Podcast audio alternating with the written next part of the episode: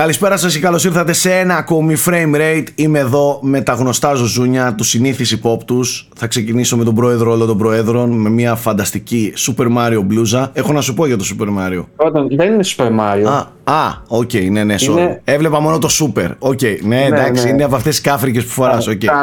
ναι. Το δέχομαι, το δέχομαι. Γεια σας κύριε πρόεδρε, τι κάνετε, πώς είστε; Γεια σας, είμαι πολύ καλά, νιώθω πολύ ζουζούνι. Ε, ε, πάντα το ξέρω αυτό. το ξέρω αυτό. Και μιας και μιλάμε για σεζούνια, έχουμε και το απόλυτο σεζούνι εδώ. Καρδίτσα. Από καρδίτσα, ναι. Έτσι. Και πάλι για άλλη μια φορά. Εντός έδρα από το πατρικό. Εκεί είναι λίγο πιο μπρουτάλ. Δηλαδή λέει, λέει αλήθεια, ας πούμε. Κατάλαβες, δεν φοβάται. Ναι, ναι, ναι. Αλήθεια, παιδιά. δεν, πέφτουν, δεν πέφτουν τα βάνια εκεί πέρα να τον πλακώσουν. Μόνο, Αυτό που το πας, έτσι. Μόνο αλήθειες. λοιπόν, καλησπέρα σας, παιδάκια. Καλησπέρα και σε εσάς. Καλησπέρα, καλημέρα. Δεν ξέρω πότε τα βλέπετε, πότε τα ακούτε αυτά τα frame rate. Όπως και να έχει, είμαστε εδώ. Ε, και έχουμε πραγματάκια να κουβεντιάσουμε κυρίως η επικαιρότητα καταναλώνεται έτσι όπως τα έπρεπε από παιχνίδια από κυκλοφορίες παιχνιδιών δεν προλαβαίνουμε να παίζουμε παιχνίδια δεν προλαβαίνουμε να μιλάμε για παιχνίδια δεν προλαβαίνουμε να αγοράζουμε παιχνίδια. Ε, νομίζω ότι αυτή είναι και η ουσία του πράγματος. Είναι μεν μια πιεστική έτσι περίοδος και αγχωτική για να προλάβεις να τα δεις, να τα παίξεις όλα. Από την άλλη δεν μπορείς να μην πεις ότι δεν είναι και μια ευτυχής ε, περίοδος ειδικότερα όταν έχεις να κάνεις με τόσες πολλές αλλά και τόσες καλές κυκλοφορίες όλοι μας τις τελευταίες ημέρες όλη η ομάδα των Unboxholics τις τελευταίες ημέρες τις τελευταίες εβδομάδες έχουμε παίξει από πολύ καλά μέχρι εντός εισαγωγικών αριστουργήματα. Ε, μαζεμένα όλα μέσα σε κάποιες εβδομάδες παύλα μήνες. Αυτό και αν δεν είναι ευτυχές για μια χρονιά και για μια βιομηχανία παιδιά η οποία τελευταία είχαμε παράπονα τα τελευταία χρόνια δηλαδή είχαμε παράπονα φυσικά πέρασε και όλο αυτό με την πανδημία είχαμε παράπονα και την βλέπουμε τώρα ε, Καλύτερη από ποτέ που λέει ο λόγος, έτσι. Αναξεμπούκωσε ναι, Δεν είναι απλά ότι πήρε τα πάνω της ε, ή πήρε μπρος, ας πούμε. Είναι, είναι μια χρονιά που πιστεύω θα μείνει στην ιστορία. Είναι μέσα, από, μέσα στις λίγες χρονιές των τελευταίων δεκαετιών που έχει τόσο πολλά καλά παιχνίδια για όλα τα γούστα, από όλα τα στρατόπεδα, για όλες τις κονσόλες, πλατφόρμες. Πραγματικά μια χρονιά που θα μείνει και ακόμα δεν έχει τελειώσει. Ακόμη δεν έχει τελειώσει, ναι. έχει μπροστά της να δώσει κάποια πράγματα. Συμφωνώ. Εντάξει, θα τα πούμε αυτά προς το τέλος της χρονιάς, και έτσι κι αλλιώς, όταν θα μιλήσουμε για τη χρονιά γενικότερα. Αλλά ξέρεις τι μου, έκανε, μου κάνει μέχρι στιγμής, να μην το ματιάξω. Δεν είχε κανένα σοβαρό ας πούμε σταροπάτημα. Δεν είχε δηλαδή κάποια ιδιαίτερη απογοήτευση από αυτά τα μεγάλα που περιμέναμε. Ε, όλα έχουν πάει κατευχήν ας πούμε, όλα βγαίνουν φανταστικά ε, και από κριτικές πάει φανταστικά η χρονιά. Δηλαδή, και χωρίς χοντρά προβλήματα, ε. Ναι, ναι, ναι. Δεν βλέπουμε πολλές φορές φιάσκα Ξέρεις. Ναι, αυτό λέω. Φέτος δεν είχαμε έτσι κάτι πολύ μεγάλο. Κοίτα, είχαμε δύο αριστουργήματα στο θέμα φιάσκα, αλλά δεν τα λες ότι είναι κάτι που περίμενες Ποιο ξέρει. Μιλάω για, το, για τον Gollum καταρχάς. Α, ναι, OK. Okay. Δεν ήταν. Ναι, και δεν, ήταν δεν ξέρω το... αν έχετε δει το καινούριο Donkey Kong. Το έχω ε, δει, το έχω Kong, δει. King Kong. λοιπόν, είδα κάποια βίντεο στο, στο Twitter, ας πούμε. Ε, ναι. Είναι στα όρια, είναι τόσο κακό που είναι καλό πλέον. Δηλαδή αξίζει να το παίξεις για να δεις πόσο ακραία κακό είναι. Και το μεταξύ είναι officially licensed ε, παιχνίδι, έτσι. Ναι, δεν είναι ναι. κάτι που μοιάζει με King Kong, είναι όντως παιχνίδι βασισμένο στο franchise του King Kong. Όπως και το ναι, Gollum δεν είναι. Δεν πώς το πήραν το license οι συγκεκριμένοι τύποι. Ναι. Τι παίζεται. Ναι, ναι. Και εγώ δεν ξέρω. Και εγώ δεν Αλλά ξέρω. Όπως λέει και ο Σάκης με το Lord of the Rings είναι πιο χοντρό. Αναλογικά με την ποιότητα δηλαδή, ενώ και το όνομα το οποίο κουβαλάει ήταν. Ήταν μεγάλη, μεγάλη φόλα, παιδιά. Έχει τρολαριστεί άσχημα το, το παιχνίδι. Βέβαια, Διαβάζω που και που κάτι σχόλια του τύπου δεν είναι τόσο κακό και τέτοια έτσι. Αλλά εγώ έτσι πως το βλέπω είναι πολύ κακό. Ναι, ναι. ναι. Τι να σου πω, δεν το έπαιξα. Αλλά νομίζω ότι για οποιοδήποτε κακό παιχνίδι και να πάρεις, θα βρεθεί ένας που θα πει. Ναι, ναι. Το είναι. είναι αυτό που λέμε ε, οποιοδήποτε παιχνίδι είναι το αγαπημένο κάποιου, παιδί μου. θα μπορεί να είναι το οτιδήποτε. Οπότε... Εδώ, παιδιά, έχουμε μια χρονιά η οποία έχει καλή κυκλοφορία EA. Τι μια κυκλοφορία με το FC. Και Περίμενε και το Star Wars. που είναι πολύ δυνατό ναι. φέτος στη CA. Παιδιά που έχει 90. Ναι, ναι, εγώ μιλάω για τα πολύ τωρινά, ρε παιδί μου. Okay. Ε, αλλά έχετε δίκιο, ναι, και το Star Wars. Έχουμε τις Ubisoft κυκλοφορίες. Και το The Crew δεν ήταν φόλα. Και το Mirage ήταν πολύ καλύτερο από το μέτριο. Πολύ καλύτερο από το μέτριο αποδεικνύεται. Εγώ δεν το έπαιξα, αλλά όσα ακούω και από είναι σένα. Πολύ καλό, μπορώ να πω εγώ. Πολύ καλό. Ειδικά και... άμα ξέρεις τι πας να παίξεις. Έτσι. Σαν ναι. Assassin's Creed fan σε ικανοποιεί. Η Activision φαίνεται ότι με το Modern Warfare, βέβαια αυτό έμεινε από τα πολύ μεγάλα να κυκλοφορήσει. Φαίνεται ότι και αυτή ε, και αυτό θα τα πάει καλά. Έτσι λοιπόν, δείχνουν ναι. όλα τα previews, η beta και τα λοιπά που έχουν κυκλοφορήσει. Έχουμε το Spider-Man πήγε κατευθείαν. Το Starfield, που το Starfield πήγε και αυτό εξαιρετικά. Δεν, δεν ήταν ένα παιχνίδι που απλά είχε και το hype. Τα πήγε εξαιρετικά. Ε, τι άλλο; Έτσι από... Alan Wake. Λοιπόν, ναι, εντάξει, ναι, Alan Wake, αυτό και Mario. Ε, το, το, το, το, ναι, εντάξει, δε, τώρα δεν μιλάμε για το Zelda, αλλά τώρα ξέρεις από εκεί που φοβόμασταν. Εγώ αναφέρω ναι, ναι. αυτές τις εταιρείες. Έχει ένα παιδιά, το θυμήθηκα τώρα, το οποίο ήταν α, λίγο, όχι λίγο, αρκετά απογοήτευση για το όνομα που κουβαλούσε, ήταν το Redfall.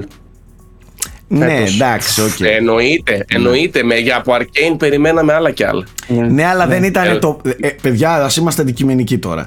Δεν περιμέναμε από το Redfall και πολλά πράγματα, ειδικά εμείς για, τα, για το στυλ παιχνιδιών που μας αρέσει. Ναι, εννοείς προσωπικά δεν ναι, δηλαδή, απογοητεύτηκες, αλλά ήταν, okay, σαν, ήταν, σαν developer από πίσω ήταν... Σίγουρα, σίγουρα, αλλά δεν ήταν το παιχνίδι που, που λέμε πω πω ήθελα τόσο πολύ να το παίξω και τελικά βγήκε μούφα. Ναι, okay. Ναι, ισχύει, ισχύει. Έτσι. Ε, τέλος πάντων, εξαιρετική χρονιά, πολλές κυκλοφορίες, πολλά παιχνίδια, ε, εγώ, ε, δεν, εγώ έχω αφήσει κενά ας πούμε τα οποία με, με πονάνε και δεν ξέρω πώς θα φτάσουμε στο τέλος της χρονιάς σε δύο μήνες από τώρα και θα πρέπει να κάνουμε εκπομπές και θα, ε, θα έχουμε κάποια πολύ χοντρά κενά έτσι, δηλαδή ακόμα δεν έχω βρει χρόνο να παίξω Baldur's Gate. Και είναι ε, ντροπιαστικό. Και άλλα ρε και εγώ Final Fantasy θέλω να παίξω. Diablo δεν έπαιξα.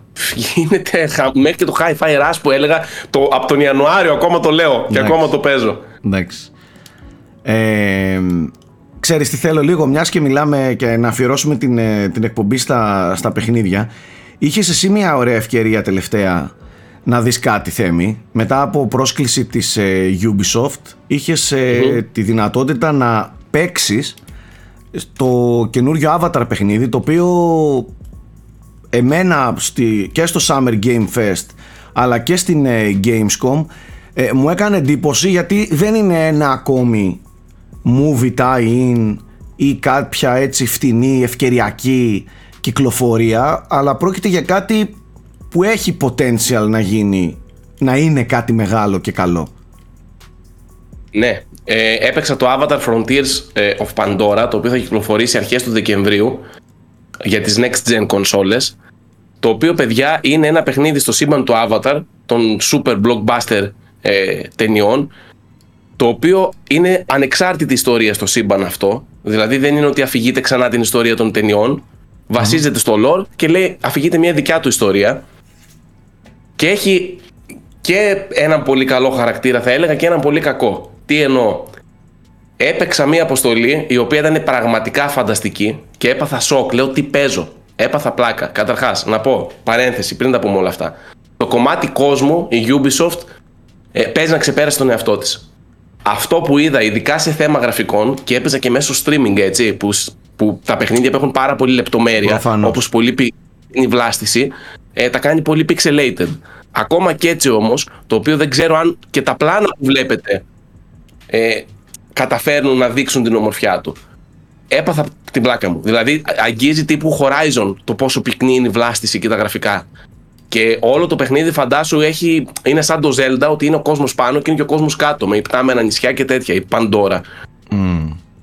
Και ήταν εν πάση περιπτώσει μια αποστολή που έπρεπε να σκαρφαλώσεις πάρα πολύ ψηλά σε αυτές τις υπτάμενες ε, νησίδες για να αποδείξεις ένα ίκραν. Ίκραν είναι αυτά τα πτηνά που παίρνουν ε, ε ναι, ναι. στον κόσμο αυτό που τα ενώνουν με την ουρά τους και κάνουν αυτό το, το τέριασμα, το πούμε. Και όλη αυτή η πίστα μέχρι να καταφέρει να σε αποδεχθεί το ίκραν και να δεθείς, ανέβαινε και σκαρφάλωνε όλο και πιο ψηλά και η κλίμακα αυτό που έβλεπες ήταν πραγματικά τρελό. Και μετά καταφέρνεις, παίρνεις το mount αυτό το υπτάμενο και απλά ανοίγει όλος ο κόσμος και ξεκινάς και πετάς και λες: Wow, τι γίνεται εδώ τώρα. Ε, Θέμη, ε, όταν λες ανέβαινες, είναι στυλ Assassin's Creed το, το platforming ας πούμε. Και ναι και όχι. Δεν είναι ότι έχει parkour που πιάνεσαι έτσι. Έχει ναι. διάφορους μηχανισμούς. Π.χ. είχε κάτι φυτά πάνω στα οποία πατούσες και σε πετούσαν προς την άλλη πλευρά. Έχει κάποια vines κάποιοι πάλι φυτά, τα οποία τα πιάνεις και σε πετάνε προς τα πάνω. Και έχει μάλιστα και κάποια platforming challenges με την έννοια ότι σε ένα σημείο δεν μπορούσα να ανέβω πιο πάνω και έπρεπε από ένα φυτό να το χτυπήσεις σε δύο συγκεκριμένα σημεία για να φύγουν οι ρίζες του και να ανοίξει ο δρόμος για να περάσεις. Okay. Εν πάση περιπτώσει, πολύ ωραία πίστα και από σχεδιασμό και από οπτικά αυτό που έβλεπες σαν set piece ήταν φανταστικό. Αλλά από την άλλη, η αμέσως επόμενη πίστα ε, ήταν ένα τύπου outpost το οποίο θύμιζε υπερβολικά πολύ Ubisoft Far Cry δομή. Το παιχνίδι εγώ first person, first person ήταν αυτό που έπαιξα έτσι ε, και μου θύμισε πάρα πολύ Far Cry. Από αυτή την έννοια είναι ο κακός του χαρακτήρας. Και εννοώ ότι βγάζει αυτή τη Ubisoftοποίηση, νιώθεις ότι θα παίξω ένα Ubisoft game, αλλά όλο αυτό το skin που έχει από πάνω σαν Ubisoft game θεωρώ ότι είναι πάρα πολύ ελκυστικό, από τα πιο ελκυστικά που έχει κάνει η Ubisoft. Και έχει μάλιστα πολλούς ε, μηχανισμούς πάνω. Τι εννοώ, συνδυάζει π.χ. την τεχνολογία των ανθρώπων, την προηγμένη που υπάρχει, ε, έχοντας ένα, έχει ένα εργαλείο hacking, το οποίο είχε κάποια πολύ ωραία mini games hacking, που πήγαινες να χακάρεις την τεχνολογία των ανθρώπων, okay, για να καταστρέψεις ε, κάτι υπτάμενες βάσεις, οι οποίες μόλυναν το περιβάλλον.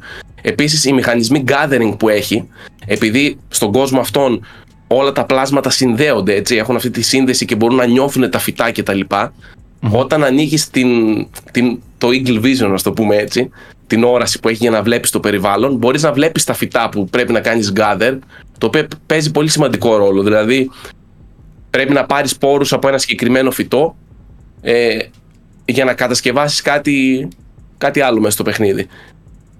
Ναι. Και οι μηχανισμοί αυτοί, το πώς το παίρνεις το κάθε φρούτο, πώς το τραβάζει, να το πω έτσι, τον καρπό του κάθε φυτού, θέλει, απαιτεί, έχει mini game και απαιτεί να το κάνεις με συγκεκριμένο τρόπο στο χειριστήριο. Και μάλιστα στο DualSense, επειδή μας είπαν κιόλα, βάλτε DualSense αν μπορείτε, έχει οι σκανδάλες και η δόνηση σου δίνουν feedback για το αν μπορείς να το γατζώσεις να το βγάλεις στο φυτό.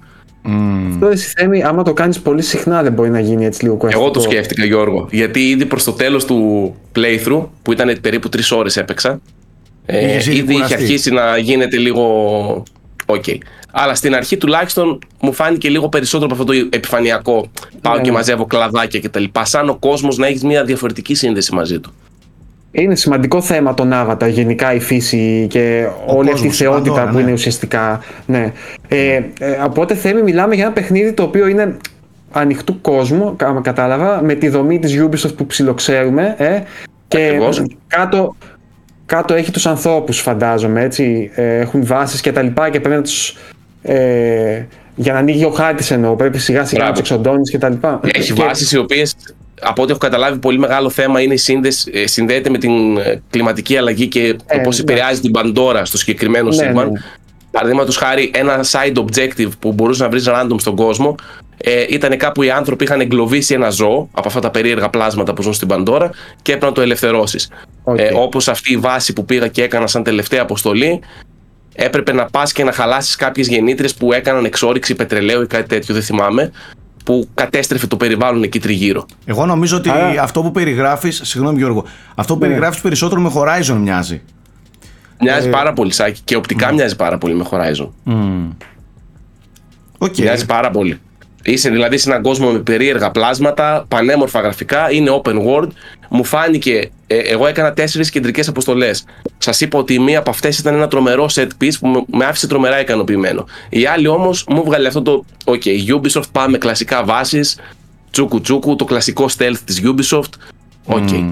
Δεν μπορώ να πω ότι είδα κάτι το οποίο ξετρελάθηκα. Αλλά απ' την άλλη φάνηκε και να είναι πάρα πολύ πιστό στο lore των Avatar και στο πώς έχουν δομήσει τον κόσμο και όλες, όλα αυτά τα τις κακίες να το πω έτσι που έχουμε βαρεθεί στα παιχνίδια της Ubisoft τις έχουν καμουφλάρει με έναν τρόπο, με έναν avatar τρόπο που τις κάνει να είναι πιο ευχάριστες όπως το Gathering καλή ώρα. Πάντως ε, στο Summer Game Fest ε, όταν, τις παρουσιάσεις που είχαμε παρακολουθήσει έλεγαν ότι έχει την υποστήριξη και τις ευλογίες και τη στήριξη των παραγωγών των ταινιών αλλά και του ίδιου του Κάμερον. Έτσι, μίλησε και ο Κάμερον για το ότι θα εμπλέκεται με κάποιον τρόπο, όχι προφανώς ε, πολύ επιφανή, αλλά πιστεύω ότι με κάποιο τρόπο θα, θα δώσει ένα πράσινο φως, θα έδωσε ένα πράσινο φως για όλο, το, για όλο το παιχνίδι, ναι. Που σημαίνει ότι λογικό να, είναι, να έχει εμβαθύνει πολύ στο lore και, και να είναι και χρήσιμο, γιατί το lore του, τον Avatar έχει πάρα πολύ ζουμί Νομίζω ότι πολύ εύκολα θα μπορούσε να βγει ένα καλό παιχνίδι Avatar. Ε, ε Θέμη, έπαιξε καθόλου shooting. Έπαιξα shooting, το οποίο έχει διάφορα όπλα τα οποία είναι πιο πρωτόγωνα. Δηλαδή τόξα, δόρια κτλ. Ναι, αλλά έχει και ε, τα των ανθρώπων, έτσι. Και έχει και όπλα ανθρώπων, ναι. Και παιδιά, το σύστημα, όπως το λες, μοιάζει πολύ με Horizon. Δηλαδή το, από το Weapon Wheel μπορείς να παγώσεις το χρόνο και να κατασκευάσεις mm. εκείνη την ώρα περισσότερα βέλη. Okay. Δηλαδή μοιάζει πολύ με Horizon. Ε, okay. Να κάνω δύο τελευταίες ερωτήσεις. Ε, σου, σου είπαν Θέμη αν πού τοποθετείται αυτή η ιστορία, αλλά είναι παράλληλα με τις ταινίες, είναι πριν, είναι μετά; Ε, αυτή είναι δημόσια πληροφορία την οποία δεν τη θυμάμαι. Το, Α, okay, το, okay, έχουν, πει. το έχουν πει. δηλαδή. Okay. Το έχουν πει. Είναι, είναι, αν θυμάμαι καλά, Γιώργο, είναι κάπου ενδιάμεσα. Και εγώ έτσι ενδιάμεσα δύο ταινίες. των δύο ταινιών, ναι. OK, okay, και έχει Σίγουρα έχει παραπάνω από ένα factions, παιδιά. Δηλαδή, εγώ το ένα faction που ήρθα, όπως η δεύτερη ταινία ήταν με το faction του νερού, νερού ναι. ε, τώρα ήταν με μια άλλη φατριά, ρε παιδί μου. Η οποία αντιμετώπιζε ένα πρόβλημα, εμένα με έβλεπε λίγο καχύποπτα mm. και σιγά σιγά τη βοήθησα και εν τέλει με κλιμάκωσε την αποστολή στη βάση. Συγγνώμη, Γιώργο. Ε, έχει τη μουσική, την επίσημη, τον, τον Avatar. Ναι, ναι, ναι. Δηλαδή είναι, είναι δικά του θέματα, ας πούμε. δεν ξέρεις. Το λέω εγώ, έχει, Α, έχει επίσημα. Δεν το γνωρίζω, αλλά αυτό που έπαιζε ήταν epic. Ε, δινόταν okay, δηλαδή από μουσική γενικά το. Έχει, και, και δύο ταινίες. Είναι όλη η εμπειρία Avatar. Και μάλιστα, είναι, παιδιά, αν θυμάμαι είναι καλά, avatar. είναι και μουσική η οποία έγινε ενορχίστρωση ειδικά για το παιχνίδι με τα θέματα τα βασικά των Avatar. Αχα, okay. Παιδιά, ε, στο θέμα πώς μεταφέρει το IP Avatar και το, το κάνει παιχνίδι είναι φανταστικό, είναι πραγματικά φανταστικό. Δηλαδή όλο αυτό που σας λέω, η, η πίστα που βίωνε με το Ikran να το πάρεις και μετά να αρχίσεις να εξερευνείς τον κόσμο, ε, δεν είχα την όρεξη να κάνω fast travel, αλήθεια. Δηλαδή στις μετέπειτα αποστολές που έπαιξα, ε, πήγαινα με το Ikran. Ήθελα να ταξιδεύω και να βλέπω τον κόσμο, είχα πάθει σοκ, δηλαδή με τεράστια δέντρα, βουνά, τέτοια. Πολύ φαντασμαγορικό. Εγώ θυμάμαι κιόλας ότι λέγανε Γιώργο, για να καταλάβεις τώρα πόσο avatar είναι, λέγανε ότι θα είναι πάρα πολύ χρήσιμο και θα αποκαλυφθούν και, και πράγματα τα οποία θα είναι χρήσιμα και για αυτούς που παρακολουθούν το Avatar μόνο από τις ταινίες. που σημαίνει ότι ε, επενδύουν πολύ δεν είναι κάτι που θα χρησιμοποιήσει κομμάτια των ταινιών και θα τα κάνει video game απλά ε, θα αποκαλύψει και θα, θα φανερώσει και, και, άλλους, και άλλες πτυχές του, okay, του κόσμου. Θα συνδέσει δηλαδή Θα, θα τα συνδέσει και, και λέγανε κιόλας ότι θα είναι χρήσιμο για, για αυτούς ναι, που ναι. θέλουν να έχει μια πιο συνοχή το, το σύμπαν στα μάτια. Μου φαίνεται έτσι πολύ λογικό και προφανές να κάνεις παιχνίδι Avatar γιατί όπως λέτε ταιριάζει πολύ με την ναι. έννοια ότι ίσως η μεγαλύτερη ας πούμε, ομορφιά της ταινίας είναι γενικά να ανακαλύψει τον κόσμο και να βλέπεις τα, τα περίεργα πλάσματά του και την ομορφιά τους κτλ. Και, και την περίεργη ομορφιά τους. Οπότε φαντάζομαι ότι το να εξερευνήσει τον κόσμο όντως θα είναι πολύ ωραίο. Ναι. Ιδίως αν έχει καινούργια πράγματα για την Παντόρα που δεν έχουμε δει ακόμα σε ταινίες. Mm-hmm. Που θα έχει σίγουρα, δεν μπορεί να έχει. Θα έχει ήταν μεγάλο. Το λέμε. Εμάς μας είχαν περιορισμένους σε μια περιοχή, αλλά σε κλίμακα είναι μεγάλο, δεν είναι μοιράζ τύπου. Είναι καλό Ubisoft game, δηλαδή μεγάλο. Ε, Γιώργο, το λέ, αυτό που λες το λέγανε κιόλας ότι θα, θα δούμε και ε, πτυχές της Παντόρα που δεν έχουμε δει στις ταινίες. Μπράβο, ναι, ναι. Που σημαίνει ότι... Εντάξει. Παιδιά είναι πλήρως, ε, όχι απλά license παιχνίδι, είναι ναι. 100% νέα Avatar, avatar δεν γίνεται. Παιδί μου. Ναι, πιο Avatar δεν γίνεται. Παιδιά νομίζω, μπορεί να κάνω λάθος τώρα, αλλά είμαι 99% σίγουρος ότι η Ubisoft ε, είχε εργαστεί στο πρώτο Avatar σίγουρα, μπορεί και στο δεύτερο, σαν ε, visual effects ε, υποστήριξη. αυτό δηλαδή έχει άμεση σχέση με, αυτό, με τις ταινίες κιόλας. Μπορεί να τη βοήθησε στα, στο, να τους βοήθησε ναι, ναι, στα CGI και στα. Ειδικών εφέ και εργάζεται πολύ συχνά okay. σε ταινίες και νομίζω ότι ήταν στο Avatar. OK, okay, OK. Okay. Μάλιστα. OK, okay, Θέμη. Ε, μεγάλη κυκλοφορία θα είναι αυτή για την Ubisoft, να ξέρετε. Μεγάλη είναι... κυκλοφορία.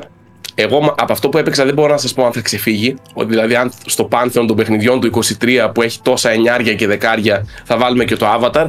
Αλλά σίγουρα μου φάνηκε κάτι πολύ μεγάλο.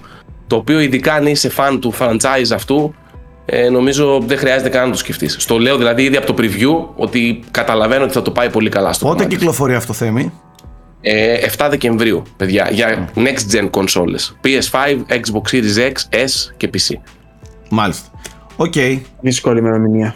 Πολύ δύσκολη ημερομηνία και ποιος θα δώσει τώρα χρόνο στο Avatar; Ας ναι, μου κάνει εντύπωση γιατί είναι, ουσιαστικά είναι πραγματικά το απόλυτο όριο για να βγάλεις παιχνίδι. Αλλιώς μετά πάει για Ιανουάριο. Από δηλαδή την, άλλη, από την άλλη, έτσι για Χριστούγεννα χαλαρά ένα παιχνιδάκι τέτοιο στυλ δεν θα έλεγα όχι εγώ. Εντάξει. Όχι, όχι. Αν και το βλέπω πιο καλοκαιρινό game. Εγώ θα το βλέπω πιο εύκολα, το βγάζει. πιο εύκολα τον Ιούνιο μια κυκλοφορία παρά, είτε ή τέλη Αυγούστου ξέρω εγώ παρά... Εντάξει μην το ματιάζετε. Ναι, όχι όχι. Ε τώρα τελείωσε ρε. Δεν νομίζω Απλά να... μου κάνει εντύπωση που το βγάζει Δεκέμβρη Γιατί ξέρεις σου λέω ε, Συνήθως υπάρχει μια τύπη τέτοια στην αγορά ότι άμα, άμα περάσει η μέρα των ευχαριστειών, ας πούμε, στην Αμερική, που συνήθως οι Αμερικάνοι κάνουν τα ψώνια τους για, το, για τα Χριστούγεννα, δηλαδή μέχρι 30 Νοεμβρίου περίπου, ότι είναι η Βαρβάτη, πρέπει να βγάλεις το παιχνίδι, ξέρω εγώ. Τέλος πάντων. τι πιστεύω όμως, Γιώργο; Πιστεύω ότι ήθελε να βρίσκεται όσο πιο κοντά γίνεται ναι. στο, στο, στην ταινία. Κατάλαβες; Ποια ταινία; Ναι, θέλω να σου πω ότι ναι, με δεδομένο ότι η επόμενη ταινία θα έρθει σε 12 χρόνια όχι, όχι, νομίζω του χρόνου είναι πότε είναι εγώ τώρα, εντάξει, OK. Okay. Ε, ναι, ναι. Ίσως, ίσως να μην ήθελε τον Μάρτιο που συνήθως κάνει, έχει ένα launch window η, η Ubisoft με τα παιχνίδια της. Το Mirage ναι. είναι παιχνίδι το οποίο είναι πιο μικρή κυκλοφορία. Ε, δεν, είναι, δεν είναι αυτός ο γίγαντας ενός νέου μεγάλου Assassin's Creed. Του χρόνου είναι η χρονιά που θα έχουμε μεγάλο Assassin's Creed δεν ξέρω. Εμένα μου κάνει εντύπωση πάντως και εμένα ο Δεκέμβριος. Ε, το βλέπα πιο, πιο, πιο, πιο normal, ας πούμε, το, το Φεβρουάριο. Τέλος πάντων, όπως και να έχει, ε, πολύ κοντά μας η κυκλοφορία, θα το παίξουμε, θα το δούμε. Ε, πάμε λιγάκι στον πρωταγωνιστή των ημερών. Ο οποίος δεν είναι άλλος από το Alan Wake 2, η μεγάλη επιστροφή μετά από 13 χρόνια. Εγώ έκανα ένα live stream τρίωρο την ε, Παρασκευή που μας πέρασε. Ε, το ξανά παίξα πάλι από την αρχή όμως. Ε, ah, okay. Το παιχνίδι, ναι. Ε, δηλαδή μέχρι στιγμής έχω παίξει τρεις φορές την εισαγωγή. Τις πρώτες τρεις ώρες έχω παίξει τρεις φορές.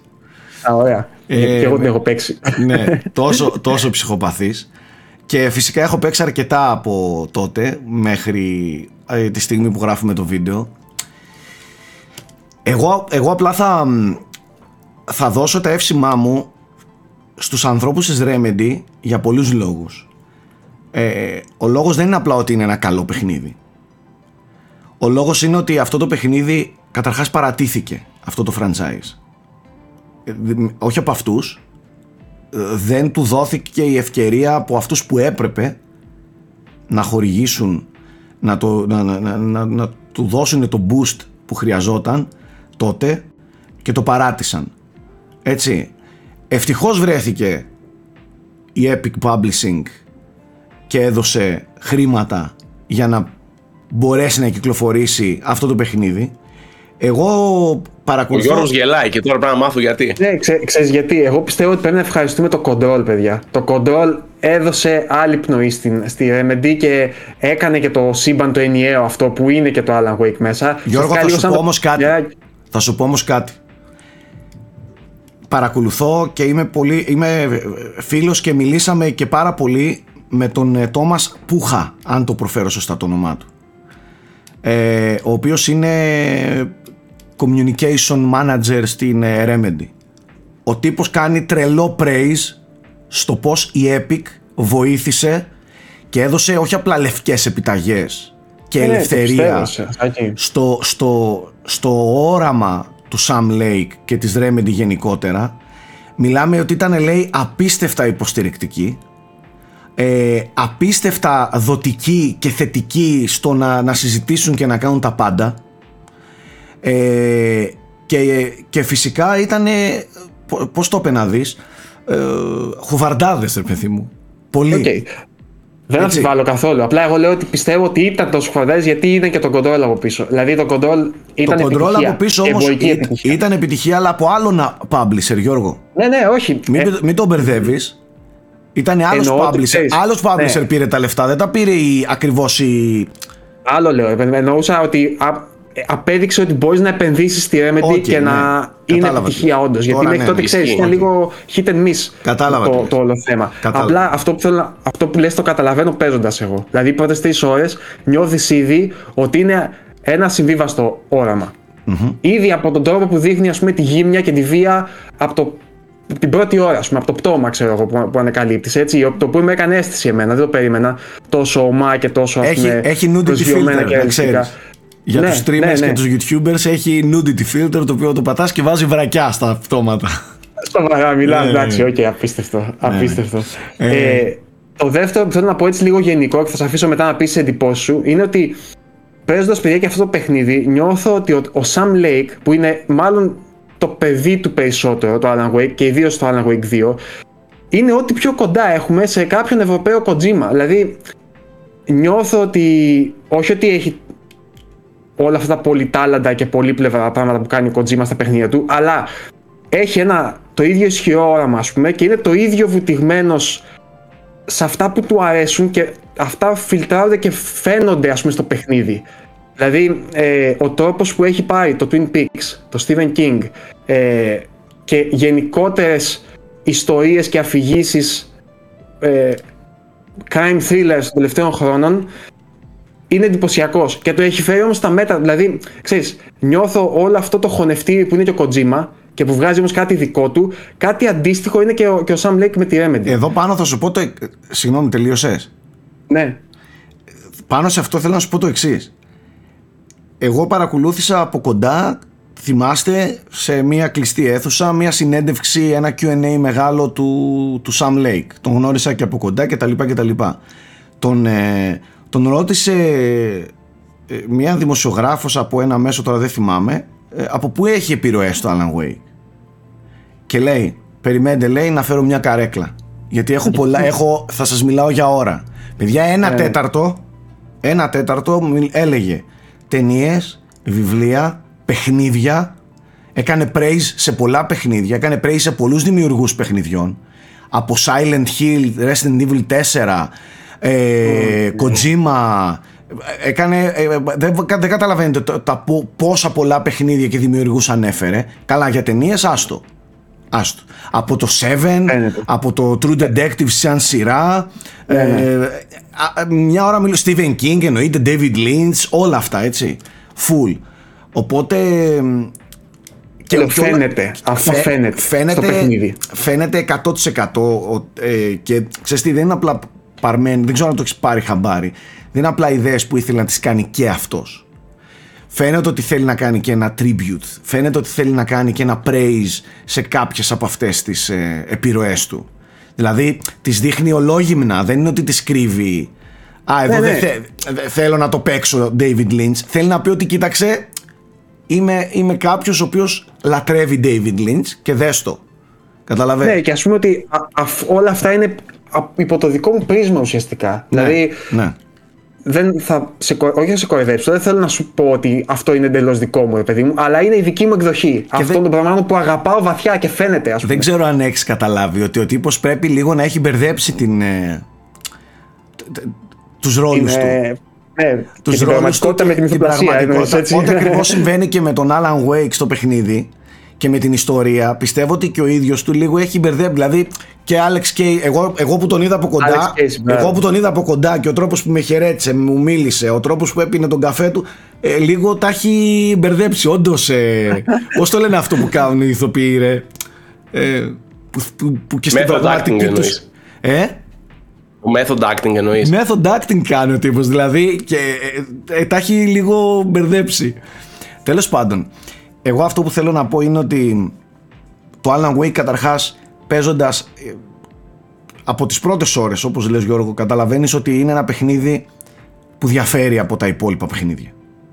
που φαίνεται ότι κουβαλάει έναν αέρα ανανέωσης, μια φρεσκάδα, μια, μια ποιότητα και μια γραφή που δεν τη συναντάς και κάθε μέρα. Δεν είναι απλά ένα mind-bending παιχνίδι που ok, τρέλα και τα λοιπά. Από τους απλούς μηχανισμούς, από τη σκηνοθεσία, από τα πλάνα, την κινηματογράφηση, τον σχεδιασμό των επιπέδων, όλα, όλα δείχνουν ότι είναι κάτι διαφορετικό. Ακόμα και αυτό που έκαναν με το, με το plot board, δεν ξέρω αν το πέτυχες, ε, έχει και πολύ κιόλας. Ε, Έχω διάφορα σχόλια να κάνω γι' αυτό. Ναι, Για πες. Ε, το plot board καταρχάς δεν έχεις δει και την εξέλιξή του. Ε, γιατί στον Alan Wake λειτουργεί διαφορετικά. Όταν mm-hmm. χειρίζεσαι τον ε, Alan Wake λειτουργεί εντελώς διαφορετικά. Ε, έχει τέλος πάντων πολλές ιδέες. Εγώ δεν θα σου πω ότι όλες οι ιδέες είναι πετυχημένες. Δηλαδή, όλες οι ιδέες είναι αριστουργηματικά υλοποιημένες. Αλλά δεν μπορείς να μην αποδεχτείς ότι τουλάχιστον πειραματίστηκαν και ήθελαν να δώσουν μια ποικιλία και μια. Πώς να το θέσω τώρα. Κάτι διαφορετικό ρε παιδί μου και να μην πάνε, να μην πατήσουν στην πεπατημένη που συνήθως συναντάμε σε παιχνίδια του είδους. Κατάλαβες. Αυτό είναι που, που εκτιμώ πάρα πολύ στο, στο Alan Wake. Ε, επίσης λατρεύω, λατρεύω πως αυτοί οι άνθρωποι κατάφεραν να, να, να μπερδέψουν, να, να ανακατέψουν μάλλον σε μια συνταγή ε, shooter, shooting παιχνίδι, horror παιχνίδι, TV series, ε, ταινία, ε, όλα, detective ε, story, ε, με live action ηθοποιούς, αυτό το, το, το μπέρδεμα που, που όλο και κάτι άλλο διαφορετικό βλέπεις ενώ βλέπεις γραφικά ξαφνικά σου πετάει στην τηλεόραση πραγματικούς ηθοποιούς πατάς A, εσύ δεν το έχεις δει ακόμα πατάς A, μπαίνεις και ξεκινάει να παίζει βίντεο και από το βίντεο με τη μία μετα, μεταμορφώνεται real time μονοκάμερο σε γραφικά πάλι και παίρνεις έλεγχο σαν παίκτης. Δηλαδή όλο αυτό που έχουν χτίσει, μαλάκα αν κάτσεις και το βάλεις κάτω σαν κώδικα. Σαν κώδικα, σαν, σαν developer ρε παιδί μου, σαν, σαν προγραμματισμό, δεν είναι καθόλου εύκολο.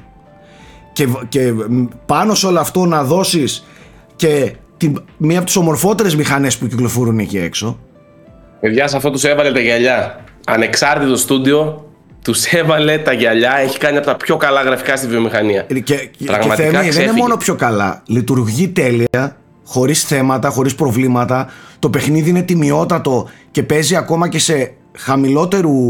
Ε, Χαμηλότερης υποδύναμης μηχανήματα, χωρίς να έχει θέματα στο launch, χωρίς να έχει υπερpublishers από πίσω και ξέρω εγώ, ποιο ξέρει τι ε, λειτουργεί σχεδόν, σεβάστε, σέβεται τους πάντες, στο PC έχει καλό port, σε, ακόμα και σε κάρτες γραφικών που δεν διαφημίζεται το παιχνίδι από AMD κάρτες γιατί ξέρεις είναι κοντά με την Nvidia, το RTX, DLSS 3.5 και όλα αυτά. Αλλά ακόμα και χωρίς αυτά το παιχνίδι είναι πάλι κουκλί, παίζει πάλι τέλεια ακόμα και σε χαμηλότερης υποδύναμης κάρτες γραφικών και PC και παλαιότερης γενιάς πάλι παίζει τιμιότατα.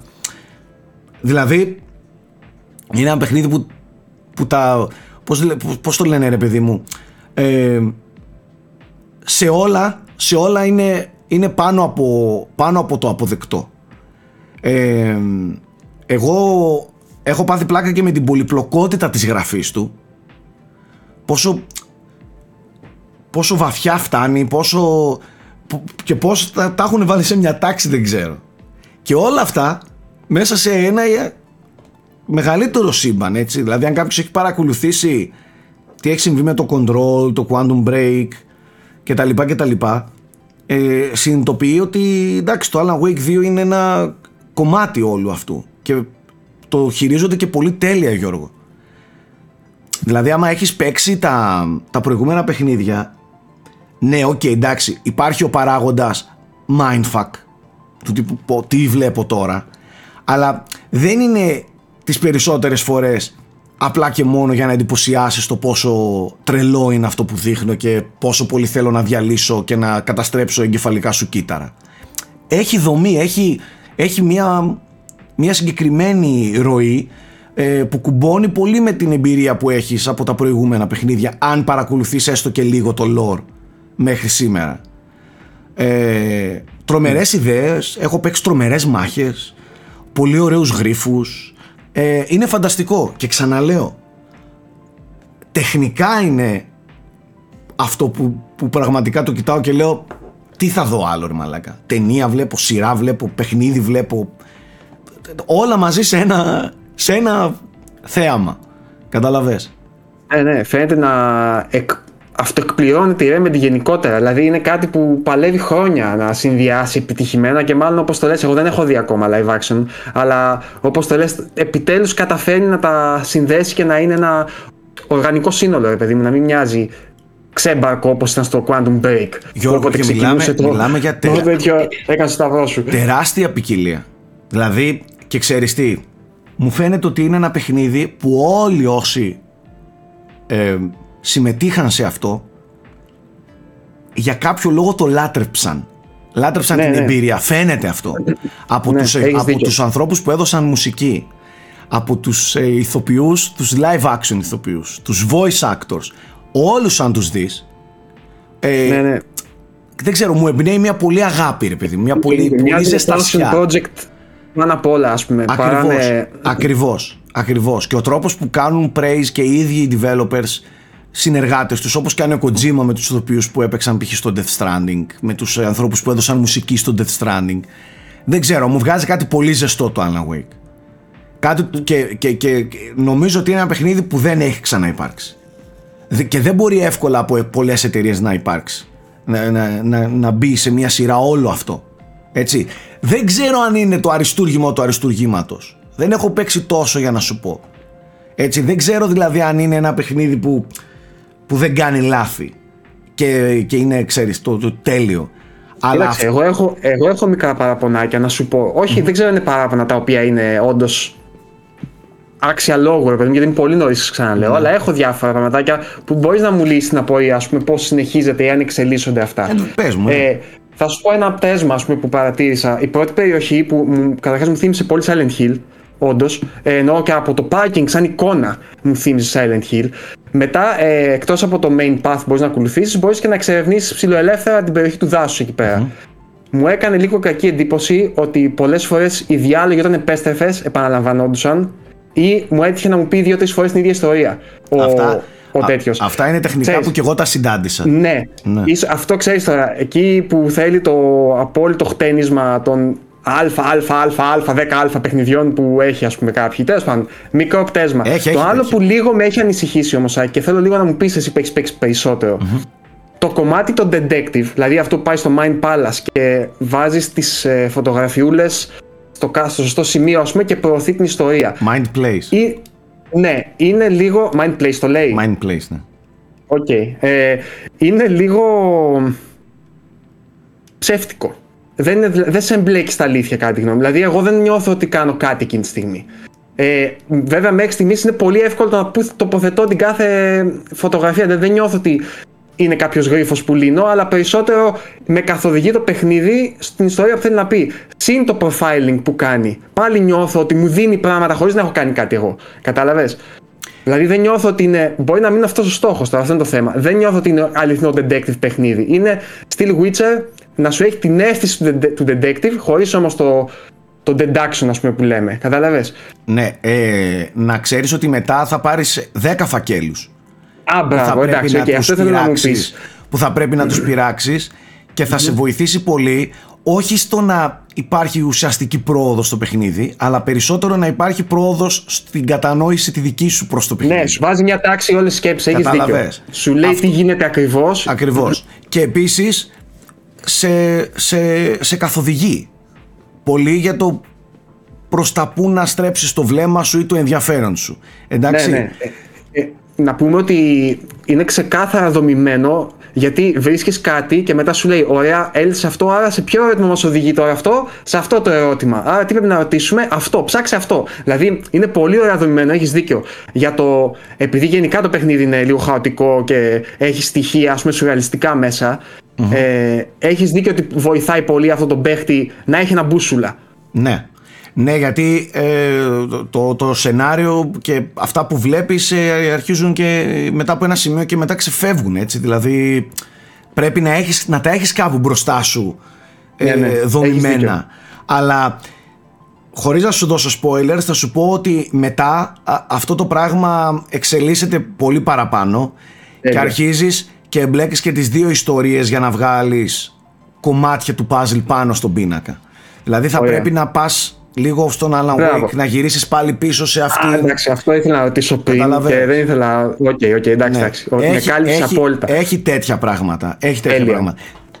Δεν είναι μηχανισμός όμως που πρέπει να πειράξεις εσύ κάτι για να το προχωρήσεις. Όχι ρε παιδί μου, αλλά τουλάχιστον έχει ένα λίγο παραπάνω βάθος του να κάνω εγώ κάτι, κατάλαβες, και όχι απλά να βάζω μηχανικά ένα, μια εικονίτσα που ξέρω ότι είναι προφανές από εκεί για να μου πει κάτι, κατάλαβες. Εγώ πιστεύω ότι θα φτάσει σε επίπεδο να πρέπει να ψαχτείς τι θα κάνεις για να γεμίσεις αυτό το κομμάτι του πίνακα. Κατάλαβες; Ωραία, ωραία. Ε, αυτό είναι πολύ λέω, θετικό. Είμαι στις 7 ώρες και έχω ανοίξει 15 φακέλους τώρα και κάθε φάκελος είναι, φαντάζομαι, σαν objectives. Σαν side quest και main ναι, quest. Ναι, ναι. Κατάλαβες, κάθε είναι main quests και side quests. Τα οποία ναι, ναι αν θέλεις να τα μελετήσεις σου δίνουν ένα, ένα μπούσουλα. Ε, και αυτό μου άρεσε πολύ. Και στα side quest, π.χ. με τα cases που βρίσκεις του Alex Casey, τα mm-hmm. lunchbox, τι είναι αυτά, τα παιδικά. ναι. Σου πετάει συνέχεια ψηλό σχολιάκια, τι μπορεί να σημαίνουν, γιατί το κάνει αυτό. Δηλαδή, ξέρεις, ε, κάτσε ακόμα, έχει συνέχεια μυστηριάκια. Έχει άπειρους γρίφους, Γιώργο. Αυτό λέω, αυτό λέω. Εννοώ ότι δεν νιώθω ότι υπάρχει κάποιο collectable το οποίο υπάρχει σαν collectable απλά. Δηλαδή, όχι, θυμάσαι το προηγούμενο που είχε, που είχε τους καφετιέρες; Ναι, που ήταν απλά collectables. Δεν είχαν, ναι, δεν είχαν κάποιο έξτρα βάθος πέρα από το ότι είναι καφετιέρες και σαν. Ε, ξέρεις, τέτοια αναφορά στο Twin Peaks και το ναι, καφέ ναι, ναι, κτλ. Εδώ δεν νιώθω ότι είναι έτσι. Νιώθω ότι είναι λίγο πιο βαθύ το οτιδήποτε ό, έχει μέσα. Ό,τι, ό,τι βρίσκεις, ακόμα και ο τρόπος που έχουν βάλει τα upgrades, είναι δηλαδή ιδιαίτερος. Upgrades, σωστά. Ναι. Ε, από, εκεί, από εκεί ξεκλειδώνεις upgrades, έτσι δεν ε, είναι; Ε, από εκεί, ναι. Από εκεί. Ε, και με άλλους τρόπους θα τα δεις μελλοντικά. Πώ κάνεις upgrade τα όπλα σου και τα λοιπά με τον Alan Wake. Αλλά ε, ακόμα έχει αυτα, κάτι μικρούς γρήφου, κάτι ε, riddles τα λέει συγκεκριμένα ε, rhyme riddles ε, που και αυτά έχουν ένα plot. Έχουν δικό τους plot, δικό τους case solving Μπράβο, ε, υλικό, κατάλαβες; Και, και αυτά παίζουν ρόλο στο, στην κατανόησή σου και στο ναι, πόσο ναι, ναι. θα εντρυφήσεις με το, με το σύμπαν και το lore. Ε, Τέλεια. θα δεις ότι μελλοντικά θα, θα ανοίξεις πολύ αυτό το plot board μπροστά σου. Στην αρχή είναι πολύ ναι, μωρέ, εγώ τώρα είμαι σαν tutorial ουσιαστικά πολύ ήταν αυτό πολύ που έκανα εγώ. Όχι, όχι, μετά, μετά ξεφεύγει, γίνεται, γίνεται πολύπλοκο. Και ειδικά το Alan Wake είναι εντελώς διαφορετικός. Στο Alan Wake πρέπει να λύσεις γρήφου πάνω στο, Τέλεια. στο plot board. Πρέπει να πεις τώρα, πρέπει να, δεν ξέρω αν θυμάσαι και δεν είναι spoiler αυτό, το δείχνανε όλοι. Αλλάζεις την έκβαση των, περιοχών ανάλογα με τις επιλογές που θα κάνεις στο board του Alan ναι, Wake. Ναι, ναι. Okay. Ε, και θα έχει γρίφους να, τους, να, να πειράξει το, plot, το plot board. Μάλιστα. Ε, okay, θα τα ξαναπούμε σίγουρα όταν προχωρήσω. Θα κάνουμε, θα κάνουμε μαζί ένα βίντεο review γι' αυτό όταν τελειώσουμε. Oh, τέλεια, τέλεια, ναι. τέλεια. Και θα τα Θέλω μόνο να προσθέσω ότι για μένα, είπες για τον τεχνικό τομέα πόσο εντυπωσιακός είναι. Για μένα είναι κάτι παραπάνω από τον τεχνικό τομέα. Νιώθω, παιδιά, ότι είναι ίσως δεν θέλω να πω ρε το πρώτο, αλλά το νιώθω σαν πραγματικό next gen παιχνίδι. Με ποια έννοια όμως; Όχι ότι βλέπω κάτι τεχνικά, ας πούμε, απίστευτο. Νιώθω σαν ατμόσφαιρα να είναι κάτι πολύ διαφορετικό από αυτά που έχω παίξει. Δηλαδή, ας πούμε, και το Spider-Man 2 ήταν πολύ εντυπωσιακό. Αλλά δεν ένιωθα ότι ξέρεις, σαν εικόνες, σαν αισθητική, σαν τέτοιο, βλέπω κάτι εντελώς διαφορετικό. Εδώ, ακόμα και το Bright Falls, Παιδιά, νιώθω ότι δεν έχω ξαναδεί μια μικρή πόλη τόσο ωραία φτιαγμένη. Γιώργο, με την ομίχλη της, με την ατμόσφαιρα. Αν πας στη Νέα Υόρκη. ναι, δεν έχω πάει θα, ακόμα εκεί, ας πούμε. Θα πάθεις. Νιώθω ότι Γιώργο, είναι από τα είναι... πρώτα παιχνίδια που χρησιμοποιούν μια πολύ προηγμένη τεχνολογία που λέγεται Mesh Shaders. Που πρακτικά αυτό επιτρέπει σε ένα αντικείμενο, όπως το, σε ένα 3D αντικείμενο όπως το βλέπεις, να το πω πάρα πολύ κομψά, χωρίς να καταστρέφεται εντελώς η απόδοση, να έχει πάρα, πάρα πολύ περισσότερη λεπτομέρεια. Ε, OK. Okay. Αυτό εξηγεί Για πολλά. Αυτό το λόγο βλέπεις τα πάντα Αλλά... είναι τόσο λεπτομερή τα μοντέλα. Δεν είναι όμω τα γραφικά, είναι το, το, το art direction και το, ναι, η, φω, όλο, η φωτογραφία. Όλο μαζί, η φωτογραφία. Και παιδιά, οι φωτισμοί, και οι φωτισμοί εκεί μέσα στο δάσος σάκι που. Το σύστημα φωτισμού επίσης γράφει ιστορία, παιδιά. Που έχει είναι κάνει. Είναι, είναι αλλού, είναι αλλού. Γιώργο. Και ξα... Ξαναλέω, νιώθω όντως σαν να παίζω κάτι next gen. Νιώθω πώς ήταν να νιώθω όταν έμπαινες πρώτη φορά στη Rapture, ας πούμε, και έλεγες Wow, αυτό φαίνεται σαν αίσθηση, σαν να είμαι κάπου αλλού. Δεν έχω ξαναζήσει Ωραία. τέτοιο περιβάλλον. Κάπως έτσι νιώθω, παιδιά. Συγκρατήσου αυτά που θα δεις σε λίγο, δεν θα τα πιστεύεις. Αν, αν σε εντυπωσίασε το Bright Falls και το, και το, και το δάσο στην αρχή, ετοιμάσου να πάθεις σοκ. Με εγκατελειμμένα Λούνα Πάρκ, με τη Νέα Υόρκη, με, με, με. Άστο. Άστο. Okay. Ε, είναι, είναι απίθανο και έχει τρομερή ποικιλία. Ναι, αν λες τώρα 7 ώρες και μου έχεις πει τέτοια σκηνικά. Έχει ήδη. τρομερή ποικιλία στα περιβάλλοντα. Δηλαδή, διαρκώς αλλάζω. Διαρκώς αλλάζει το, το, το, το setting, okay. αλλάζει διαρκώς. Εντάξει, να ξέρεις, εγώ το πάω πολύ αργά γιατί μου αρέσει πάρα πολύ να το εξερευνώ. Και δεν είναι ότι σου δίνει και καλά κλου, αλλά έχει τόσο ωραίες λεπτομέρειες. Α πούμε, η πόλη, όταν πρώτο πήγα και πας στο καφέ, ας πούμε, για να πάρεις μια συνέντευξη, ε, έκανα μισή ώρα να φτάσω στο καφέ. Γιατί τα όλα, έχει τόσα πράγματα που γίνονται δεξιά-αριστερά και. Τι να σου πω τώρα, υπέροχη δουλειά, υπέροχη. Νομίζω ότι συναγωνίζονται μεγάλες παραγωγές μεγάλο στούντιο, όπως είπες. Ναι. Και η δεν είναι τόσο μεγάλο στούντιο, έτσι. Δεν είναι τόσο μεγάλο, όχι. Ε, και παιδιά, και πόσο παραγωγική έχει γίνει η Remedy. Αυτή τη στιγμή φτιάχνει και το Control 2, ένα multiplayer παιχνίδι. Πρόσφατα έχει κυκλοφορήσει το campaign του ναι. Crossfire 2. Δηλαδή, πυροβολάνε οι τύποι. Έχουν πάρει ένα πολύ καλό ρυθμό πλέον. Ε, ναι. Σάκη, όταν, όταν έσκασε το tile με εκείνο τον χαρακτηριστικό ήχο που είναι και στο control, εκείνο το Ναι, ναι, ναι. Ε, ναι, λέω ναι, εντάξει, ναι. okay, είμαστε, είμαστε ίδιο κόσμο. Okay. Εδώ, εδώ κατάλαβες ότι. Ναι. Ξέρεις, ε, αυτό πιστεύω ότι πήγε κάποιος, πήγε ο Σαμ λέει και του είπε I want to do this. Ξέρεις, με, ναι, με την προφορά του. I want a noise. ε, Επίσης, άλλη σύνδεση με το Kojima. Πόσο πολύ τους αρέσει η συνεργασία με μουσικούς κανονικούς μουσικούς εννοώ που παίζουν μέσα στο παιχνίδι κτλ. Ναι. Πόσο σημαντική είναι η μουσική γενικότερα δηλαδή, για τα παιχνίδια. Εντάξει, η Remedy πάντα είχε full μουσική, ρε. Ναι, ναι, όλα, τα, και... όλα τα παιχνίδια είχαν πολλά κόμματα. Λέω τώρα νιώθω σαν αυτό πληρώνεται επιτέλους από το παιχνίδι που ήθελε να φτιάξει τόσα χρόνια. Σαν όλα να οδηγούν εδώ, ας πούμε. Και ξέρεις τι, Γιώργο, κάτι που ήθελα να σου πω για το, για το παιχνίδι. Ε, έχει, έχει πολύ ε, πολύ ψυχή σε ό,τι και αν κάνει και έχει και ένα ακόμα και το χιούμορ του σε σημεία. Ειδικά, με, έχει, ειδικά με, έχει μετά, μετά θα το δεις, μετά θα το δεις πολύ πολύ πιο έντονο έτσι. Αλλά δεν ξέρω, θέλω να, θέλω να παίξεις αυτά που έπαιξα κι εγώ για να το ναι, ναι. συζητήσουμε. Ναι, θέλω κι εγώ να Είμαι πολύ ενθουσιασμένος να, τα, να τα δεις. Ναι, γιατί φοβάμαι μην μου πεις τώρα κάτι ξέρεις και μου χαλάσει την πρώτη αίσθηση, αλλά δεν νομίζω. Δεν νομίζω εγώ να πω, παιδιά, ένα σχόλιο χωρίς να έχω παίξει κάτι από αυτά που ακούω τόση ώρα που λέτε κι εσείς ότι είναι όντως σαν η Remedy επιτέλους να συνδύασε όλα αυτά τα στοιχεία που παλεύει τόσα χρόνια και να έβγαλε το αριστούργημά της. Πόσο γουστάρω αυτές τις ιστορίες, τα comeback stories που δεν τους πιστεύει κανείς, τρώνε άκυρα τόσα χρόνια, δεν έπαιρνε έγκριση, πάλευαν οικονομικά το ένα το άλλο δυσκολίες και τελικά τα κατάφεραν. Δηλαδή, ε, πορώνουμε με τέτοιες ιστορίες. Ε, ναι, Underdog είναι, stories.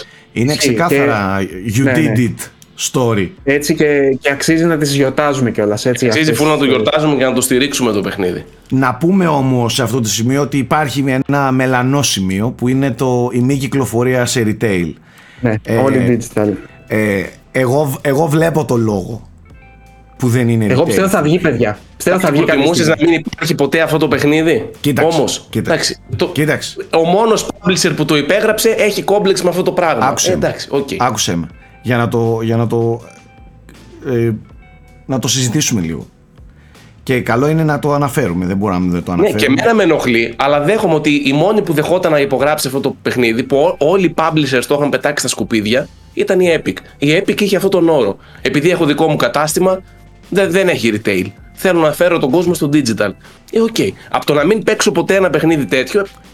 OK, okay, εντάξει. Στη, στο, στο τέλος της ημέρας στο τέλος της ημέρας η ουσία βρίσκεται στο ότι θα πάρω το χειριστήριο και θα παίξω το παιχνίδι. Εντάξει. Ε, αυτή είναι, αυτός είναι ο τελικός σκοπός. Οκ. Από την άλλη δεν μπορείς να μην ε, ξενερώσεις ειδικά άτομα σαν και εμένα που θέλουν τη, τη φυσική τους κόπια στα χέρια τους, το κουτάκι τους να το βλέπουν, να το θαυμάζουν, να υπάρχει για, τα, για τον αιώνα των άπαντων μπροστά σου. Έτσι ε, και όχι σε κάποια λίστα, σε μια ε, ψηφιακή λίστα ε, είναι θέμα. είναι θέμα. Θα ήταν πολύ, πιο, είναι θα ήταν πολύ πιο πλήρης ε, η κυκλοφορία αν υπήρχε και retail για το, για το παιχνίδι. Αντιλαμβάνομαι ωστόσο αυτό που λες ότι πράγματι ο λόγος που συμβαίνει είναι αυτός. Εντάξει. Ε, ο λόγος που θέλουν να, να συμβεί είναι αυτός. Θα μου πεις δεν μπορούσε να βγει ε, σε retail και το δισκάκι να είχε CD, να είχε CD key με, με redeem code για το Epic Store. Ξανα, τα είπαμε κιόλας και από κοντά, ο λόγος που θέλουν μόνο digital είναι να, να βάλουν τον κόσμο να κάνει accounts στην Epic, να συνδέσει κάρτες, να μπει σε μια λογική digital purchase για παιχνίδια. Εντάξει. Βάλε το PayPal σου μέσα στο Epic Store ε, και όλο και κάτι θα βρεις να πάρεις. Ναι, ε, αυτού, αυτούς βρήκαμε. Αν, αν μπορούσε δηλαδή ο Sam Lake αυτή τη στιγμή να, να πει κάτι γιατί κάθονται κράζουν βλέπω μποϊκοτάζ εκείνο το άλλο λέει Sam Lake μας πούλησες. Παιδιά αυτούς βρήκαμε να μας πληρώσουν με τους όρους τους θα παίξουμε. Οι όροι είναι digital για να προωθηθεί αυτό το κομμάτι. Ε, δεν, δεν λέτε πάλι καλά που το παιχνίδι κυκλοφορεί και σε κονσόλες; Και δεν είναι αυτό που το πας που δεν τους είπε Epic PC μόνο δεν είναι Epic Store. Epic Store ε, ε, exclusive να γελάμε. Τουλάχιστον υπάρχει και στα, στις κονσόλες έτσι. Εγώ πιστεύω κάποια στιγμή θα έρθει σε retail εγώ το πιστεύω κάποια στιγμή πιο μετά. αφού περάσει, αφού γίνει το launch. Ναι. αφού τελειώσει σαν κυκλοφορία έτσι νομίζω ότι θα θέλουν να κάνουν relaunch με retail. Και θα το κάνουν αφού κάνει τη δουλειά της δηλαδή το marketing τμήμα της Epic και πάρει αυτά που θέλει από το Alan Wake ναι. γιατί μην ξεχνάτε ότι είναι business παιδιά δεν το κάνουν γιατί αγαπάνε το Sam Lake ή εμάς που αγαπάμε τα Alan Wake. Business κάνουν οι άνθρωποι. Η business λέει ότι θέλουμε να επενδύσουμε και να τονώσουμε το Epic Store purchasing να το πω έτσι. Οκ. Ε, αφού τελειώσει όλο αυτό και εκπληρωθεί η επιθυμία του publisher πιστεύω ότι κάποια στιγμή θα το δούμε σε retail Εντάξει. Εγώ έτσι πιστεύω. Σε κάτι σαν συλλεκτικό, ας πούμε, εξάλλου τα indies το κάνουν πολύ συχνά αυτό. Εγώ το μόνο που θα πω στους ανθρώπους που μποϊκοτάρουν ότι μποϊκοτάρετε ένα ασύλληπτα καλό παιχνίδι. Με ανθρώπους οι οποίοι έχουν δώσει πολύ μεγάλη. έχουν δώσει την ψυχή τους και φαίνεται. Και εκτιμούν πάρα πολύ τους ανθρώπους που αγοράζουν και δίνουν τα λεφτά τους στο παιχνίδι τους. Δηλαδή, Εγώ χίλιες φορές, χίλιες φορές να δώσω τα χρήματά μου στο Alan Wake και ας θεωρώ ότι με πούλησε με το retail να τα δώσω τα λεφτά μου στη Remedy και ας θεωρώ ότι με πούλησε με το retail παρά να πάω να δώσω 79-99 ευρώ σε retail για να παίξω ένα παιχνίδι AAA εταιρείας, AAA publisher με microtransactions, με κοροϊδία, με, με προβλήματα, με θέματα κτλ. κτλ. Εντάξει, εγώ πιστεύω ότι πρέπει να τιμωρούμε και πολύ καλά κάνει η βιομηχανία να τιμωρεί αυτούς που αξίζουν. Όχι αυτούς που δεν αξίζουν. Τώρα ο καθένας ό,τι θεωρεί τιμωρία, όποιος θεωρεί να τους τιμωρήσει, να το κάνει, εννοείται ελεύθερα. Απλά νομίζω ότι. Το πες τέλεια. Το πες τέλεια. Βάζουν, πουλάνε απαταιωνιές ε, simulation τζόγο με τα, με τα αιώνια loot boxes, το βάζουν με μεταξωτή κορδέλα το, σε ένα retail κουτάκι και αυτό το στηρίζει όλος ο κόσμος. Και τώρα ένα παιχνίδι που πάλευε τόσα χρόνια να βγει από τέτοια άτομα τα οποία υπήρχαν δεν υπήρχαν, είχε τρομερές οικονομικές δυσκολίες η Remedy. Από, έναν δημιουργό που έχει όραμα. Από τη Φιλανδία. Δεν από τη Φιλανδία βρήκε μία φορά μία διέξοδο να κυκλοφορήσει ένα παιχνίδι και θα το τιμωρήσουμε. Ε, εντάξει, OK, okay, εγώ το, το δικαιολογώ απόλυτα. Προτιμώ, προτιμώ να υπάρχουν αυτές οι ομάδες και ας βγάζουν και μόνο digital. Ναι, με στεναχωρεί που δεν είναι retail, τους καταλαβαίνω όλους τους συλλέκτες, όπως εσύ κτλ. Αλλά ρε φίλε, πρέπει κάπου να τα ζυγίζεις και να τα βλέπεις λίγο με τη λογική. Δεν είναι, δεν είναι μόνο οι συλλέκτες είναι και αυτοί που νιώθουν ότι όταν δίνω χρήματα θέλω να το έχω για πάντα. Ναι, συμφωνώ, συμφωνώ με όλα Εντάξει, αυτά. Δεν είναι Απλά μόνο, σου λέω πρέπει να δεις λίγο το context, να, να δεις λίγο τι έχει συμβεί. Εντάξει, ε, αυτό τους λέω. Αυτό εξηγώ σε αυτόν τον κόσμο γιατί μιλάει, σας μιλάει ο απόλυτος συλλέκτης, ο απόλυτος retail guy. Καταλαβες. Εγώ δηλαδή είμαι ικανός να, να υπάρχει ένα παιχνίδι 20 ευρώ digital και 70 retail και, θα, και το παίρνω 70 retail. Είμαι τόσο χαζός. Καταλαβες. Είμαι από αυτούς. Και σας μιλάει αυτός ο άνθρωπος τώρα. Αυτό σου λέω. Αλλά εντάξει. Ο καθένας με τις επιλογές του. Πάντως, το Alan ναι, Wake το Alan Wake ε, είναι εξαιρετικό και χαίρομαι πάρα πάρα πολύ που πέτυχε και μακάρι για να το θέσω και έτσι μακάρι να πάει εξαιρετικά digital μποϊκοτάρετε το όσο θέλετε και όταν κυκλοφορήσει να πείτε ότι ναι τώρα θα το αγοράσω αγαπητή Remedy και να πάτε να το, ξανα, να το αγοράσετε σε retail γιατί εγώ θα το κάνω εγώ το έχω και σε digital και όταν βγει σε retail θα πάω να το ξανααγοράσω και παίζει να το αγοράσω και στις τρεις πλατφόρμες έτσι για να στηρίξω τη Remedy είναι το οποίος να πούμε ότι είναι 60 ευρώ έτσι δεν είναι το κλασικό 70 ή 80 που έχουμε mm-hmm. συνηθίσει. 59-99 κάνει στο store ναι, το ναι. ψηφιακό. 59-99, ναι.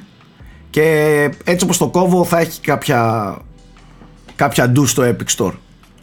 Κάποια, Σίγουρα, κάποια έκπτωση ή να το δώσουν για κάποιες λίγες μέρες ξέρω εγώ προς τις γιορτές δεν ξέρω μπορεί να, μπορεί να έχει και τέτοιες ε, αναλαμπές τέλος πάντων Αυτά για το, για το Alan Wake 2. Έχετε κάτι άλλο να συμπληρώσετε, παιδιά; Παίζετε κάτι άλλο έτσι να κουβεντιάσουμε; Εγώ το παιχνίδι που παίζω έχει embargo την προκειμένη στιγμή.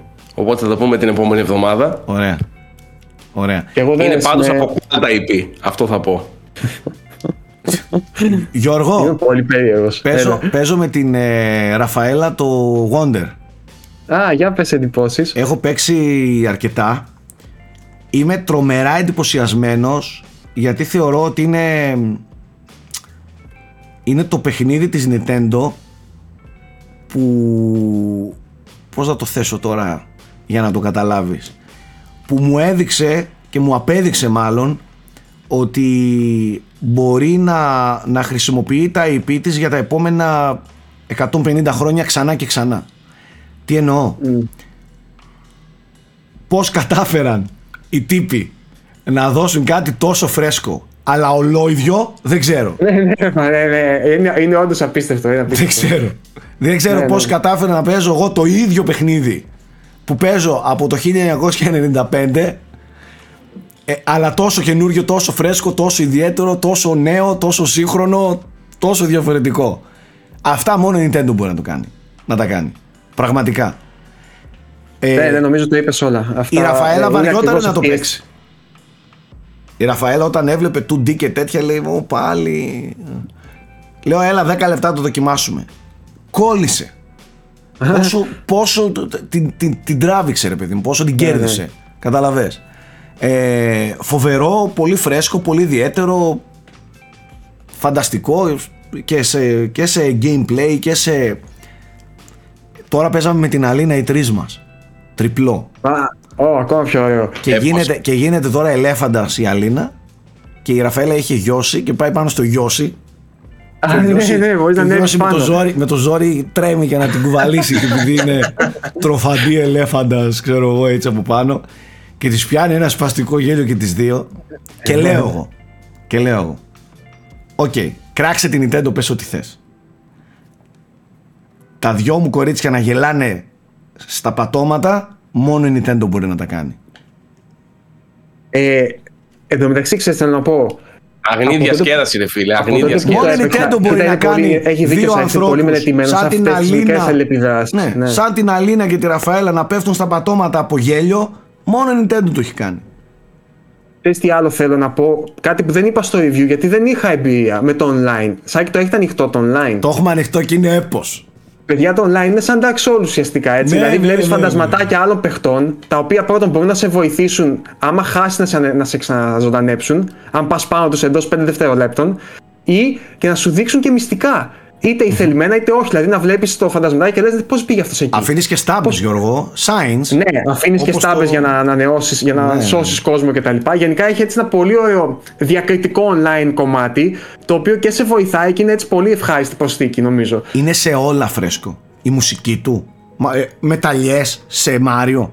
Ναι, ναι, ναι, ναι, έχει, ναι. Δηλαδή, ε, παντού, παντού ε, έχει κάνει τρομερή δουλειά. Εκπληκτικό είναι το παιχνίδι, είναι φανταστικό.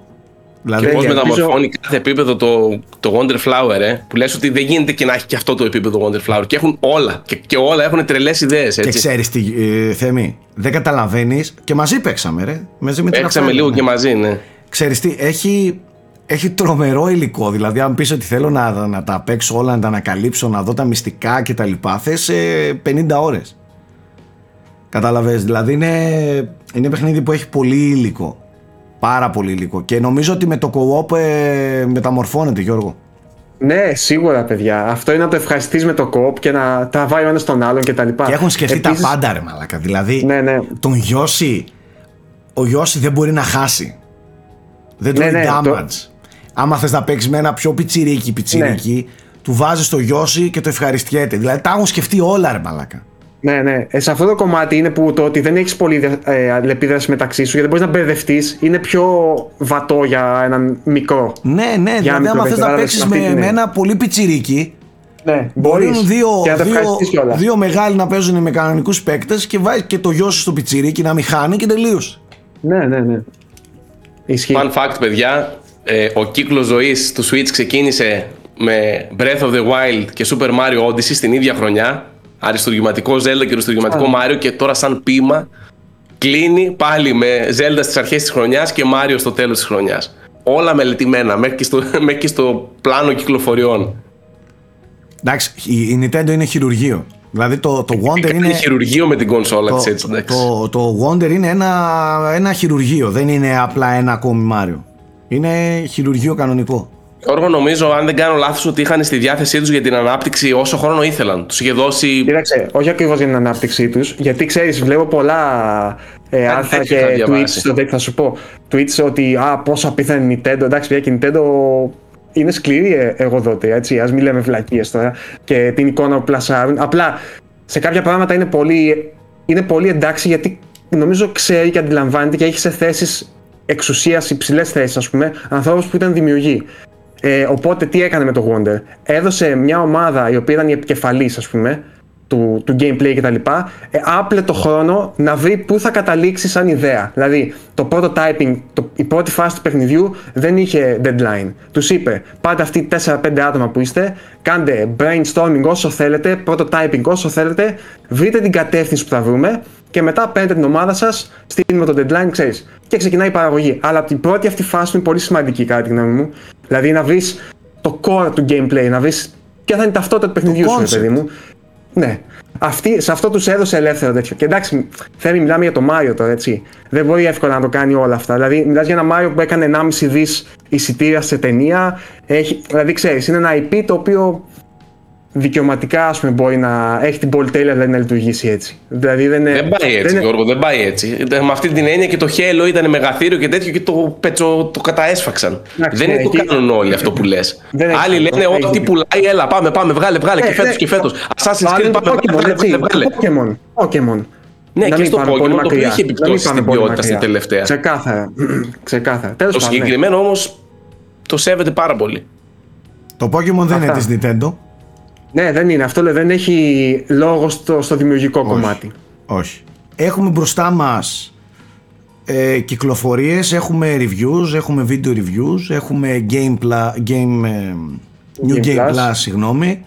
Ε, έχουμε πραγματάκια και φυσικά πρέπει να καταλήξουμε και σε αυτή τη χρονιά να βάλουμε και ένα μπούσουλα ας πούμε. Θα είναι πολύ δύσκολο το έργο. Γενικά πιστεύω ότι φέτος το Δεκέμβριο έχουμε, έχουμε μπόλικη δουλειά.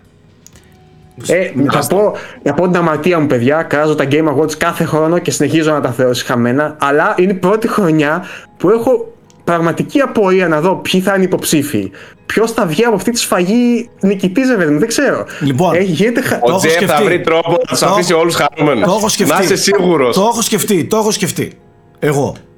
Επειδή είναι μεγάλη νυφίτσα. Λες, ε. είναι μεγάλη σε χαμερή oh. νυφίτσα σου λέει αν βγάλω Starfield τελειώσαμε αν βγάλω Spider-Man αν βγάλω Spider-Man τη χρονιά του Starfield και του Zelda τελειώσαμε αν βγάλω Zelda θα πούνε ε δεν θα βγάλω Zelda χέσε μας τώρα Baldur's Gate. Βγάζω ναι. Baldur's Gate στο PC. Σωστά. Χαίστηκαν, χαίστηκαν ναι. όλοι. Το παιχνίδι το αξίζει. Σωστό. Το αξίζει και σε impact και σε πωλήσεις και σε ε, reviews, κριτικές. Όχι, όχι, ναι, δεν μπορεί να το πιάσει πουθενά. Δεν μπορεί να πεις κάτι. Και άστου να. Ε, Resident Evil 4 θα βγει σάκι, το καλύτερο παιχνίδι όλων των εποχών που βγήκε η remake φέτος. Πώς, πώς; Το Resident Evil 4 θα βγάλει. Καλά, όχι. Έτσι δεν είναι πολύ το καλύτερο παιχνίδι όλων των εποχών. Ξέρετε τι δεν είπαμε; Δεν μιλήσαμε λίγο για το remake του Metal Gear που ανακοινώθηκε. Ναι. Α, ισχύει. Είχε ένα event και το Xbox. Είχε το partner preview, παιδιά, ένα σαν mini show το οποίο εστίασε σε third party παιχνίδια που κυκλοφορούν. Καλή ώρα όπως το Alan Wake ή το remake του Ark. Και μεταξύ αυτών είχε και μια έκπληξη. Έδειξαν τα πρώτα ναι. gameplay πλάνα από το Metal Gear Solid ε, που είναι το remake του Snake Eater. Θέλω μόνο ένα πράγμα να πω και σα αφήνω. Τώρα το κομμάτι το τεχνικό, ξέρετε, δεν με ενδιαφέρει τόσο πολύ. Θα τα πει ο Σάκης, πιστεύω καλύτερα και εσύ Θέμη. Εγώ ξέρετε, θέλω να πω, επειδή βγήκε και Metal Gear Solid Collection τώρα. Και που ήταν λίγο σημαντικό, έτσι. Λογικό ήταν, τραγικό, θα τα πούμε κάποια άλλη στιγμή, γιατί έχω κωδικό, δεν το έχω δοκιμάσει ακόμα. Ε, πρώτον, δεν υπάρχουν στα credits ο Kojima, δεν υπάρχει πουθενά τραγικό. Κυρία Κονάμι, είσαι μικρή. Αυτά είναι μικρότητες. Όχι απλώς είναι μικρότητες. Απλά λόγω frame rate κρατάμε λίγο το επίπεδο ψηλά. Να μην αρχίσουν τα καντήλια. Μην μιλάτε λίγο, μην μιλάτε. Έβαλαν, έβγαλαν collection Metal Gear και έχει μέσα τα τρία. Metal Gear, ναι. Το 1, 2, 3 Solid. Τα 2, 3 και τα 2D όλα τα Metal Gear. Sons of Liberty και το πρώτο. Ναι, και τα παλιά. Και τα προηγούμενα, τα 2D. Α, όλα. Όλα, όλα. Ναι. Τα οποία είναι τα μόνα που είναι στο δισκάκι. Ναι, και λείπει το όνομα του Kojima. Ναι. Θα σου πω ότι στο, στο μενού που τα ενθυλακώνει όλα αυτά δεν υπάρχει το Kojima. Αλλά μέσα στα games αυτά καθ' αυτά, επειδή είναι ο Ports και δεν πήραξαν και τίποτα, κατά ανάγκη υπάρχει. Και, δεν είναι ότι και το αφαίρεσαν από τα ναι, ναι. original credits. Αλλά δεν το θυμίζουμε κιόλας. Αλλά στα καινούργια credits του collection δεν υπήρχε ναι. πουθενά. Ε, Γιατί να... όπως το είπε και ο Γιώργος, αυτά όχι απλώς είναι μικροί, μικροπρέπειες. Ναι. Α μην είναι... πω τι είναι. Δηλαδή το, ε, το σενά... Ε, OK, okay, δεν δούλεψε ο Kojima. Δεκτό. Δεν δούλεψε για, το, για τα ε, remasters. Δεν υπήρχε ναι, πουθενά ναι. στα remasters. Ναι, αλλά το παιχνίδι είναι, είναι δουλειά του. Έχει, το έχει γράψει, το έχει σκηνοθετήσει, το έχει στήσει. Εν μεταξύ, παιδιά, ξέρετε, σκεφτόμουν τώρα για το Kojima, ας πούμε, που ξέρουμε πόσο πολύ τα πονάει και τα αγαπάει αυτό που φτιάχνει. Πρέπει πολύ ζωικό το να βλέπει ότι αυτά που έχει φτιάξει με τόσο κόπο ανήκουν σε κάποιον άλλον. Τώρα, έτσι Εντάξει, είναι, είναι πόνος βαθύς ε, τώρα. Πάντα είναι πόνος βαθύς. Προσπαθεί να μπω στη θέση τους, δηλαδή, ας πούμε, για να έχει αφιερώσει τώρα 30 χρόνια της ζωής σου αυτό. Ε. Έχει γίνει σε πολλές δημιουργίες να παίρνουν IPs. Δηλαδή, ακόμα και του Πλεζίνσκι έβλεπα για τα Gears πρόσφατα που έλεγε ότι εγώ Αλλιώς θα τα φανταζόμουν το 4 και ναι, το 5. Ναι, και ξέφασες και ένα παράπονο. Δεν με έχει. Ξέρεις, ναι, δεν κανείς να. Το τηλέφωνο μου λέει δεν έχει χτυπήσει ποτέ. Ναι, ναι. Εντάξει, Έστω να πω μια ε, γνώμη, πείτε, παιδί μου. Πείτε το Cliffy B ότι τα έχει χάσει και λίγο όμως. Δηλαδή, άμα το, ναι, δεν ξέρω τώρα, άμα το παρακολουθείς λίγο στο Twitter, καταλαβαίνεις ότι δεν, δεν τον παίρνεις και εύκολα αυτόν τον τύπο. Τα χάζεψε. Ναι, ανεβάζει κάτι τρελά. Όχι, όχι, δεν ανεβάζει κάτι τρελά. Ο τύπος είναι λίγο άστο τώρα. Εντάξει, πιστεύω πάντα ήταν έτσι. Εγώ, όχι, όχι, όχι, όχι, όχι, όχι. όχι τόσο. Ναι, ε, για κάποιο λόγο πρέπει λίγο να. μετά από κάποιο σημείο πρέπει να έφαγε ένα snap κάπου. από την αναγνωρισιμότητα, από τα λεφτά, από την πίεση της Microsoft, του Bill Gates το μαχαίρι εδώ, δεν ξέρω. Τα χάσε λίγο. Από το Law Breaker σου λέω και μετά. Ναι. Έχει βιβλίο, ρε. Σαν περνούσε κατάθλιψη. Ο Κλειφ είχε κανονική κατάθλιψη μετά το Law Breaker. Ξέρω, ξέρω, ξέρω. Απλά τώρα είναι πολύ παράξενος, ρε φίλε. Δηλαδή δεν ξέρω αν. μπορεί... τώρα δεν ξέρεις πώς το έχει πάρει. Δεν ξέρω αν μπορεί τώρα ο ίδιο, έτσι όπως τον βλέπω, δεν, δεν νομίζω ότι μπορεί να πάει σε ένα μεγάλο στούντιο να αναλάβει ένα μεγάλο IP και να το φέρει πέρας. Και να έχει εκατομμύρια στην Χωρίς προβλήματα. Δεν, μπορεί, δεν νομίζω ότι μπορεί να το κάνει ο συγκεκριμένος τη δεδομένη χρονική στιγμή. Δεν μου έχει, δεν, δεν, δεν, δεν νομίζω. Τέλος πάντων. Ναι, εντάξει. Α, Ήθελα αυτό... να πω μισό λεπτό, ναι, Σάκη, ναι, να το συνδέσω ότι αυτή η απουσία του Kojima, ρε παιδί μου, φάνηκε πάρα πολύ σε αυτό το τρέιλερ, το οποίο για μένα ήταν πολύ άψυχο, άνευρο, σαν να έλειπε όλη αυτή η ψυχή των Metal Gear. για το τρέιλερ του 3 του remake. Ναι, ναι, ναι του remake. Το οποίο ναι, ναι, μεν υπάρχει, ρε παιδί μου, για να δείξει το τεχνικό κομμάτι, αλλά Ξέρεις, το Kojima δεν θα το δίνει έτσι. Στεγνά. Στεγνό ένα απλό, κάποια πλάνα από το τέτοιο. Θα είχε κάτι από τη δική του προσωπικότητα, θα είχε κάτι από το παιχνίδι μέσα. Εγώ αυτά που είδα μου φαίνονται όμορφα, πολύ ωραία και λογικό αφού είναι προηγμένη τεχνολογία πλέον και σύγχρονη. Αλλά ένιωθα ότι λείπει η ψυχή λίγο κάπως. Ξέρεις, λείπει κάτι. Είναι λες και έστησαν την πρώτη πίστα στην Unreal και λένε πάμε να την κάνουμε λίγο walkthrough και να την ναι. δούμε. Αυτό που και λες ισχύει. πιστεύω, ίσως φταίει το τρέιλερ. Δηλαδή φταίει ο τρόπος που το έδειξαν. Ε, μου έλειπε αυτό το, το του Kojima, η ματιά του. Ε, ναι, λείπει, λείπει αυτό το... η τελευταία αναπνοή που δίνουν και δίνει ζωή ας πούμε σε κάτι. δηλαδή, μπορεί να το σκάλισαν να είναι τέλειο, αλλά ακόμα είναι ένα γλυπτό. Δεν, δεν έχει ζωή. Και φαίνεται. Μαγική μπαγκέτα στο τέλος, έτσι. Μπράβο, ναι. Ε, εγώ άλλο θέλω να σχολιάσω. Πρώτα απ' όλα. Κα, ε, Capcom λέω. Konami, ουέ και αλίμονό μας. Εγώ μόνο αυτό λέω. Δηλαδή, τι να δούμε τώρα, τι να περιμένεις τώρα από Silent Hill, από μια τέτοια Konami. Γάμισέ τα. Ε, επικίνδυνα. Επικίνδυνα αλλού. Ναι, αυτό ήθελα να πω. Πρόσεχε γιατί remake έρχεται και το παιχνίδι σου, Σάκη. Επικίνδυνα άλλο. Το remake το εμπιστεύομαι γιατί δεν είναι στα χέρια της και είναι στη Bloober. OK. Okay. Ε, που τους, τουλάχιστον τους εμπιστεύομαι. Ε, ε, είναι και η δημιουργία του Silent Hill. Τέλος πάντων, οι περισσότεροι ναι, ναι, ναι, ναι. κάπως κοντά στο project, έτσι. Ναι. Ε, αυτό δεν το πολύ φοβάμαι να σου πω. Το remake. Όλα τα υπόλοιπα όμως που έχουν σφραγίδα Konami τα φοβάμαι πάρα πολύ, να ξέρεις. Θα μου πεις και εκεί από άλλα studios έρχονται, αλλά εκεί, εκεί νομίζω ότι μπορεί να, έχουν, να έχει πολύ μεγαλύτερο έλεγχο από ό,τι θα είχε στην Blooper Team ε, η Konami. Αλλά το άλλο που θέλω να πω είναι ότι αυτό που είδα εγώ μου φάνηκε πέρα από το ότι okay, σαν τρέιλερ είχε την έλλειψη του Kojima και το άψυχο του πράγματος εγώ και σαν παιχνίδι το είδα πολύ άψυχο. Πολύ σπασμωδικά animations. OK, okay, remake εντάξει είναι εννοείται σε αντίθεση σε σχέση με το πρώτο ε, το αρχικό παιχνίδι εννοείται ότι είναι μέρα με τη νύχτα και φανταστικό και υπέροχο αλλά εγώ το είδα αρκετά άψυχο το είδα αρκετά ε, άνευρο ρε παιδί μου και, και, και τεχνικά δεν μπορώ να πω δηλαδή ότι ξετρελάθηκα να πω wow όπως, όπως είδαμε στο Resident Evil 4 ή στα remakes της Capcom κατάλαβες δεν, δεν ξέρω μου φάνηκε όπως λέει ο Θέμης σαν ένα YouTube βίντεο με Unreal Engine 5 του τύπου ε, κάτι fan, fan ναι, base. Δεν fans, φτιάξαμε την πρώτη πίστα. Fan base, την πρώτη πίστα του Snake. Δεν ήταν άσχημο. Ειδικά άμα τα βάλεις δίπλα-δίπλα. Ναι, ρε μαλάκα, ε, εννοείται. Είναι πολύ μεγάλο το άλλο. Εννοείται. Και γουστάρεις πάρα πολύ σαν την νοσταλγία αυτή του Ω, δες πώς, πώς, πώς ήταν. Σαν αυτό που, που το φαντάζεσαι τόσο όμορφο στη φαντασία σου, να το βλέπεις να αποτυπώνεται μπροστά στην οθόνη. Αλλά τώρα που το λέτε και εμένα μου το έβγαλε αυτό το. Εγώ σου λέω, δες το, δες το πόσο, πόσο άνευρο και άψυχο είναι το τρέιλερ. Το, σαν παιχνίδι, ας το τρέιλερ. Και σαν παιχνίδι δεν ξέρω, δεν. δεν Konami κανόνισε. Κανόνισε γιατί καλά μας τα πες. Πάμε να επιστρέψουμε στην συλλογή μαστάλουσε που ήταν το εύκολο, ήταν πανεύκολο να, να εκταμιεύσεις την νοσταλγία και να το παίξεις γύρισα. Πάρτε συλλογή, θα σας φτιάξω, σας φέρω το Silent Hill.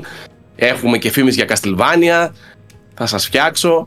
Και ήδη εγώ, μας, εγώ μας πιστεύω, το, εγώ το collection. Κάθε φορά, που, καλά, ε. κάθε φορά που η Konami δείχνει κάτι με Metal Gear, ο Kojima του, του πιάνει διάρκεια. Έτσι πιστεύω. Κάτι τέτοιο του συμβαίνει.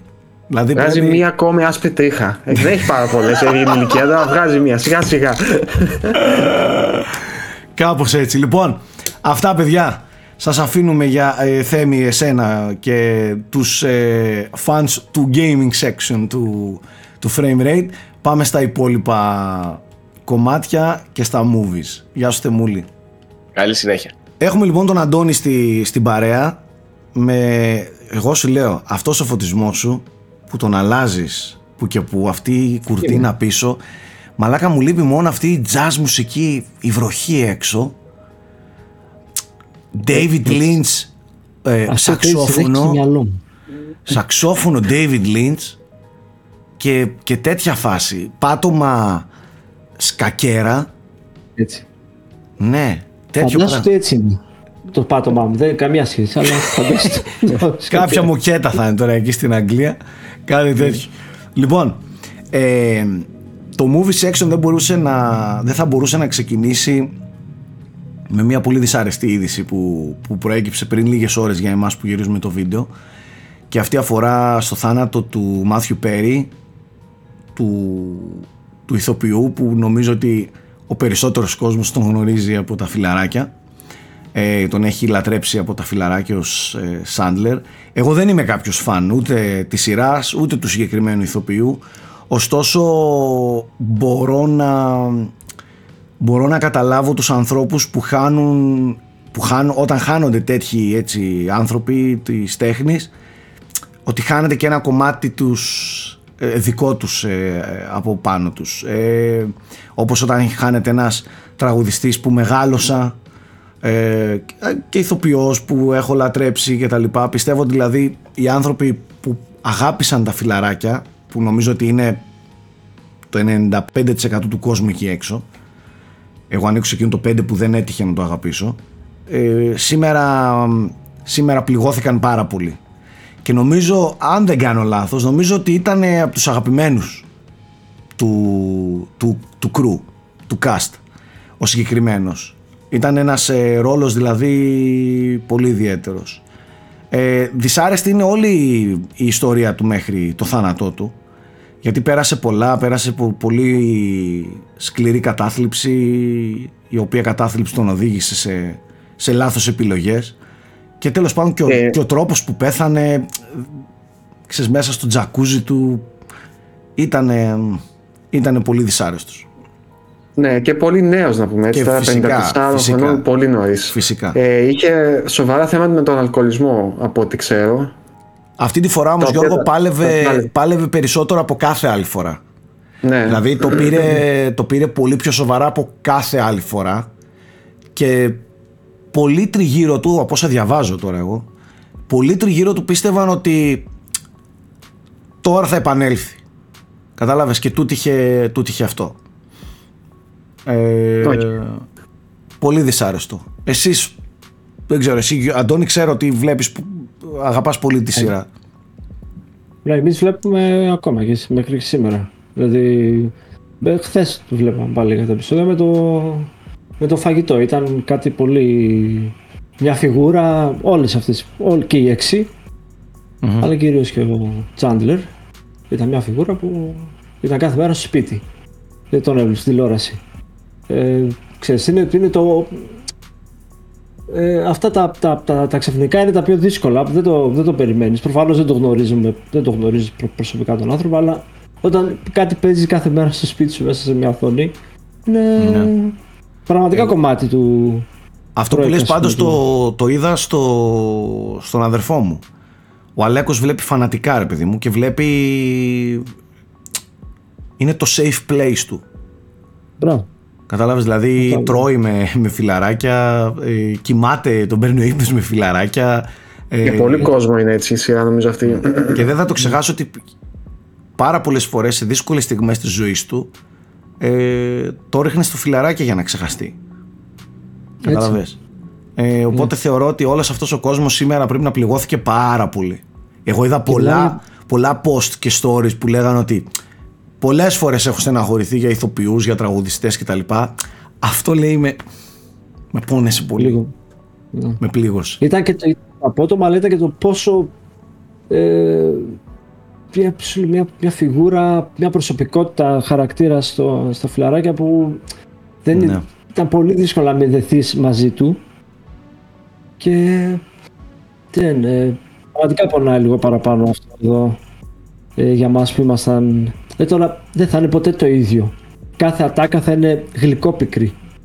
Θα είναι και κομική, αλλά ξέρεις, δεν μπορείς να βάλεις στο μυαλό σου ότι δεν υπάρχει πλέον αυτός ο άνθρωπος. Και είναι το ότι είναι πολύ νέος, όπως είπε και ο Γιώργος. Δηλαδή ε, καλά, εννοείται. εννοείται. Και δεν ξέρω, εγώ το σήμερα το κοιτούσα έτσι.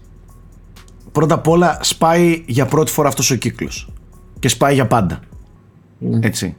Αυτό είναι πολύ δυσάρεστο ρε παιδί μου. Ξέρεις, όλοι νομίζω κάποια στιγμή στη ζωή τους είχαν το διακαεί πόθο να ξέρεις.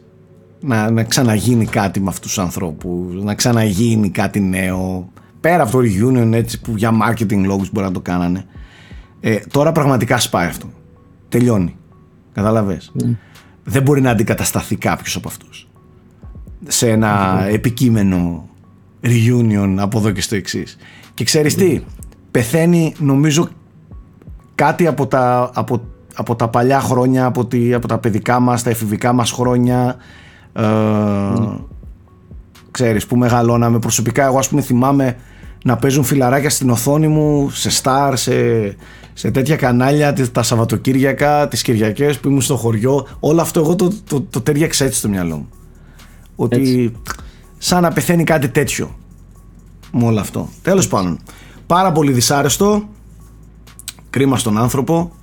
Ε, πάμε τώρα στα υπόλοιπα τα δικά μας. Να πούμε σε αυτό το σημείο ότι το Sinobu επέστρεψε ε, και χορηγεί αυτή τη στήλη της ε, εκπομπής. Για όσους δεν γνωρίζουν, έχουμε μιλήσει στο παρελθόν για το Sinobu, για όσους δεν γνωρίζουν πρόκειται για μια ελληνική συνδρομητική υπηρεσία που έχει φανταστικές ε, παραγωγές του indie και όχι μόνο κινηματογράφου, μια πολύ ωραία μεγάλη λίστα, έχουμε μιλήσει και για ταινίες και θα μιλήσουμε για τις ταινίες του Sinobu.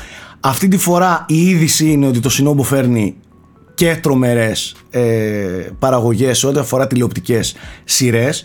Για παράδειγμα, ρίξτε οπωσδήποτε μια ματιά στο Απαγκόν και ρίξτε οπωσδήποτε μια ματιά στο Ματ και δεν θα χάσετε. Έχουμε όμως και ωραία ε, προσφορά. Ε, με κωδικό UnboxHolics23 μπαίνετε στο link και παίρνετε ένα μήνα δωρεάν ε, για να μπορέσετε να δείτε και να περιεργαστείτε το συνόμπο και να, να δείτε ρε παιδί μου ότι θα βρείτε πολύ ωραίες επιλογές. Για τους νέους συνδρομητές έχει ήδη 14 μέρες ε, δωρεάν. Οπότε με τον κωδικό UnboxHolics23 παίρνετε συν ένα μήνα. Δηλαδή ένας μήνας συν 14 ημέρες. Θα σας έχω link κάτω στην περιγραφή. Trust me έχει πολύ ωραίες ιδιαίτερες παραγωγές mindfuck παραγωγές και δεν θα χάσετε. Το link στην περιγραφή. Πείτε μου ε, καταρχάς οπωσδήποτε θέλω να σας ακούσω να μου μιλάτε για το Killers of the Flower Moon. Killer. Killers ή Killer. Killer τι λες. Πολύ. OK. Okay. Ε, ε, Τέλος πάντων, τη νέα ταινία του Σκορτσέζε. Άκουσα ναι. πάρα πολλά, άκουσα διάφορα, άκουσα ότι είναι πολύ μεγάλη, είναι πολύ ε, κουραστικά μεγάλη σε διάρκεια ε, και τέτοια πράγματα. Εγώ είμαι super fan του Σκορτσέζε και super fan των μεγάλων τέτοιων ταινιών παραγωγών του Σκορτσέζε. Για πείτε μου εσείς. Αντώνη, θες να ξεκινήσεις; Ε, ναι, να ξεκινήσω. Να μοιραστώ κάτι, μια προσωπική σκέψη έτσι, που είχα πριν πάω στο σινεμά. Πολύ γρήγορα. Ναι, ε, ναι Λοιπόν, ήταν, ε, έδαινα έτσι τα παπούτσια, ήταν αργά. Στην προβολή των 9 πήγα, πούμε. Έτσι, είχαν ησυχάσει και οι δρόμοι και όλα. Και καθώς έδαινα και τα παπούτσια μου, παιδί μου, τότε με χτύπησε ότι τώρα πηγαίνω, δηλαδή το τελευταίο βήμα πριν ντυθείς για να βγεις έξω, δεν τα παπούτσια σου και τέλος, έχεις βγει από το σπιτι Να δω ταινία το 2023 την οποία πρωταγωνιστεί πάλι, ο, ο, ο, την κάνει ο Σκορσέζε με τον Ρόμπερ Ντενίρο. Εκείνη τη στιγμή, δηλαδή πριν γυρίσω το κλείσει στην πόρτα και με χτύπησε πολύ έτσι δυνατά, ρε παιδί μου, αυτό το συνέστημα ότι ε, τους ε, έχουμε ακόμα, κάνουν ακόμα ταινίες. Και είναι σε μια ηλικία, ειδικά ο Σκορτσέζε, που δεν ξέρεις για πόσο ακόμα θα το κάνει. Δεν ξέρεις για πόσο ακόμα αυτό το ντουο θα μπορέσει να, να, να, να δώσει κάτι, κάτι έχουν, επιπλέον. Έχουν αποδείξεις. Ε, Σάκη, δηλαδή, πού να πούνε, παιδιά, γεια σας, αυτό ήταν. Τελειώσαμε. Τι άλλο να πούμε. Τέλος πάντων. Ναι, δεν, ε, λέω, ταινία... δεν λέω ρε παιδί μου ότι θα πεθάνουν. Ναι. Λέω, ότι, πούνε... λέω ότι εντάξει, είναι σε μια ηλικία που μπορεί να μην μπορούν να ανταπεξέλθουν σε τέτοιες μεγάλες παραγωγές. Ναι, να βγουν σε σύνταξη αυτό. Να πούνε ναι. γεια σας, παιδιά. Ό,τι είχαμε να πούμε, το είπαμε εκεί. Ναι. Τέλος πάντων. Ε, ναι, για την ταινία ε, όσο για τη διάρκεια, πολλοί συζητούν τη διάρκεια, ε, ίσως υπάρχει και ένα, έχουν ένα δίκιο, δηλαδή στο θέμα πλοκής, έτσι, δηλαδή σε αυτά που γίνονται, ίσως και σε δυόμιση ώρες ταινία, ας πούμε, ίσως θα μπορούσαν να γίνουν και σε δυόμιση ώρες ταινία. Βέβαια, εγώ δεν το ένιωσα αυτό, όσο το έβλεπα. Ε, πρώτα απ' όλα σκηνοθετικά κάνει πάλι είναι, ό,τι περιμένεις να το Σκορσέζε να το κάνει, το κάνει. Και είναι και αυτές οι ερμηνείες. Ο Ρόμπερτ Ντενίρο δεν, δεν υπερβάλλω. Και ο Λεωνάρντο Δικάπριο μαζί με την, με την Λίλι Κλάτστον νομίζω να πω λίγο για τους Ντενίρο και Δικάπριο που τους έχουμε, έχουμε δει ποιοι είναι και τι έχουν κάνει. Ε, παίζει να είναι μέσα στα top 5 των ερμηνεών τους. Αυτό που είδα εγώ, αυτό που έζησα. Δηλαδή είτε είναι στη σκηνή είτε δεν είναι τους σκέφτεσαι, ε, ξέρεις, έχουν μπει μέσα σου. Mm. και, και, το ίδιο, παρόλα αυτά όμως, ενώ έχεις Ντενίρο και Δικάπριο να κάνουν παπάδες που λένε, έχεις και τη Λίλι Γκλάτσον που λες ε, στο τέλος αυτή σου κλέβει την καρδιά. Τουλάχιστον τη δική μου καρδιά. Και ερμηνευτικά αλλά και ως χαρακτήρας ε, να πούμε λίγο τι, τι περί τίνος πρόκειται γιατί η, η ταινία είναι, βασίζεται σε ναι, ναι, ιστορία, έτσι. Είναι ότι ε, συνέβη το, τη δεκαετία του 20, 1920, ε, αφορά την φυλή των Οσάτς, μια κοινότητα στην Αμερική, ε, όπου βρέθηκε στην γη τους, βρήκαν στη γη τους πετρέλαιο, μεγάλη ποσότητα πετρελαίου και έγιναν από μία νύχτα ζάμπλουτοι, μιλάμε για ε, τρελά λεφτά, πάρα πολύ πλούσιοι. Και εκεί μπαίνει ο, ο λευκός παράγοντας ας πούμε, η κυβέρνηση έστειλε για να ε, αποκτήσεις κάποιο μέρος του πλούτου έπρεπε να παντρευτείς μία από την κοινότητα. Ε, μία από την κοινότητα, έτσι, μία κοπλά από την κοινότητα. Κληρονομικά δηλαδή ουσιαστικά να το, να το κληρονομήσεις. Mm. Ε, και εκεί πάνω έγιναν ε, ξαφνικά άρχισαν πολλές από αυτές τις γυναίκες να εξαφανίζονται, να δολοφονούνται, να... περίεργα πράγματα και εκεί εστιάζει η ταινία. Βέβαια, ε, είναι, σου, είναι δεν... ταινία δράμα. Είναι μυστήριο, είναι... Είναι δράμα, είναι δράμα. Είναι δράμα. Ε, Έχει και... καθόλου δράση. Δεν θα το έλεγα. Δεν είναι ότι έχει δράση ε, και να σου πω λίγο τι εκτίμησα εγώ. Ότι, δηλαδή αυτή την ταινία, αυτή την ιστορία θα μπορούσε μόνο ο Σκορσέζε να την κάνει με τον τρόπο που την έκανε. Γιατί θα μπορούσε να γίνει μια πολύ κλασική Αμερικανιά ότι το FBI έρχεται και το νεοσύστατο, νεοσύστατο FBI της εποχής έρχεται και να δούμε ποιος το έκανε να λύσουμε το μυστήριο σαν σώσαμε ας πούμε, βρήκαμε τι έγινε κτλ. Ε, δεν το αποφεύγει αυτό, αφήνει το FBI στην άκρη και επικεντρώνονται μόνο στην κοινότητα. Μόνο στην κοινότητα, μόνο στα μέλη της κοινότητας και το τι το, αυτό το, το, το, ε, την, την τραγικότητα των πραγμάτων τέλος πάντων που ε, ζήσαν αυτοί οι άνθρωποι.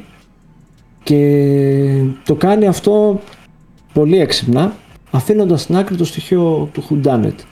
Γιατί ξέρεις από την αρχή ποιος, ποιος, ποιος έχει κάνει όλα αυτά τα και δεν μπορείς να πιστέψεις αυτό βέβαια είναι, σε αυτό είναι μάστορας έχει ασχοληθεί με τέτοιους είδους χαρακτήρες, με τέτοιου είδους χαρακτήρες ο Σκορσέζε. Δεν μπορείς να πιστέψεις το πόσο κακία μπορεί να και πονηριά μπορεί να υπάρχει μέσα στην ανθρώπινη κατάσταση που λέμε, στην, ανθρώπινο... στην ανθρώπινη φύση. Μυαλό, στην ανθρώπινη Ε, όλα αυτά δεν νιώθεις όταν τα βλέπεις μισή ώρες ας πούμε χρόνο. Ε, εγώ δεν το κατάλαβα. Το, ξέρω, καταλαβαίνω τον κάποιον που, να, που το φοβάται αυτό το πω από μισή ώρες το τέτοιο. Εγώ δεν το ένιωσα τόσο πολύ. Άρα δεν ήταν για εσένα μεγάλη ταινία. Ε, κουραστικά, κουραστική ναι, και, ταινία. Ναι, αυτό. αυτό. Φοβερή μουσική. Γιώργο, άμα θες να συνέχισε και άμα... Νομίζω είπες κάτι πολύ ωραίο στην αρχή. Είπες σε επίπεδο πλοκής θα μπορούσαν να έχουν υποθεί αυτά σε δυόμιση ώρες. Αλλά νομίζω ένα από τα πράγματα που ο Σκοτσέζε άλλαξε με τα χρόνια και βασικά ε, έτσι κι αλλιώς ήταν μάστορας όχι, όχι μόνο της, της πλοκής, πλοκή είναι δευτερεύουσα νομίζω γενικά στο σινεμά του πλέον. Το παν είναι αυτό που λέμε να βυθιστείς μέσα, να το νιώσεις, να βιώσεις, να, να νιώσεις ότι μπαίνεις πράγματι σε έναν άλλο κόσμο. Και παίρνει το χρόνο του. Για μένα δεν υπάρχει σκηνή η οποία μοιάζει περιττή. Ακόμα και το δεύτερο μέρος της που ίσως νομίζω εκεί κάποιος να κούρασε ε, έχει τέτοιες μεταπτώσεις για το χαρακτήρα του Ντικάπριο που είναι ας πούμε ο πρωταγωνιστής που νομίζω είναι πολύ σημαντική να τις βιώσεις μαζί του. Πέρα από αυτό όμως, εμένα τι μου έκανε πάρα πολύ εντύπωση Αντών, ήταν από τις πιο στενάχωρες ταινίες που έχω δει ποτέ νομίζω. Yeah. Είναι μια ταινία που στην αρχή μπαίνεις μέσα και νιώθεις ότι έχεις μπει σε έναν εφιάλτη από τον οποίο δεν μπορείς να ξεφύγεις. Δηλαδή τόσο βαθιά το νιώθεις αυτό γιατί ξέρεις που πάει το πράγμα και ξέρεις και πολύ διακριτικά και χωρίς συναισθηματισμούς ο Σκοτσέζε σε βάζει να έχεις ενσυναίσθηση για όλους εκεί πέρα και ξέρεις που θα πάει και σε ζορίζει πάρα πολύ. Εγώ ζορίστηκα πάρα πολύ. Ε, όλος, ψυχολογικά. Ε. Ψυχολογικά ζορίστηκα. Νομίζω ότι όλος ο πυρήνας της ταινίας είναι η Lily Gladstone ενώ όσον αφορά το συνέστημα ε, και είναι και αυτή που δίνει και το τελειωτικό χτύπημα, ας πούμε, βάζει την ταφόπλακα που λέμε στο τέλος της ταινίας. Ο Ντενίο για μένα κάνει μια από τις καλύτερες ερμηνείε της καριέρας του, όντως, συμφωνώ, Αντώνη, παίζοντας σαν και έναν τύπο ο οποίος είναι κυριολεκτικά ο διάβολος με το προσωπείο του πολιτισμού. Δηλαδή φοράει μια μάσκα πολιτισμένη και είναι όλα καλά και τα λοιπά, αλλά από πίσω είναι. Δεν μπορείς να φανταστείς τώρα γιατί επίπεδο μιλάμε. Να κάνω μια παρένθεση. Οι τρεις είναι πραγματικά πρόσωπα. Ναι, ναι, ναι. ναι. Είναι πραγματικά, δεν υπήρξαν. Ο Ντικάπριο, θα, θα πω ακόμα πιο βαγιέ κουβέντες, είναι για μένα στην καλύτερη ερμηνεία της καριέρας του. Θεωρώ ότι είναι απίθανος. Αυτό είναι, απίθανος. είναι πολύ χοντρό να ξέρεις. Είμαι πολύ ναι, είναι πολύ χοντρό, είναι πολύ χοντρό, το ξέρω, αλλά έπαθα την πλάκα μου με αυτά που είδα από τον Ντικάπριο με την έννοια ότι στην αρχή ξεκινάει και έχει μια λίγο μανιέρα. Δηλαδή, υποτίθεται ένα χαρακτήρα που έχει λίγο παραμορφώ στο πηγούνι του, δηλαδή ξέρεις, λίγο σαν physical παρουσία έχει αλλάξει. Και λίγο στην αρχή δεν με επιθέρε, παιδί μου. Όσο προχωράει η ταινία, και ουσιαστικά η ταινία αυτόν ακολουθεί την περισσότερη ώρα.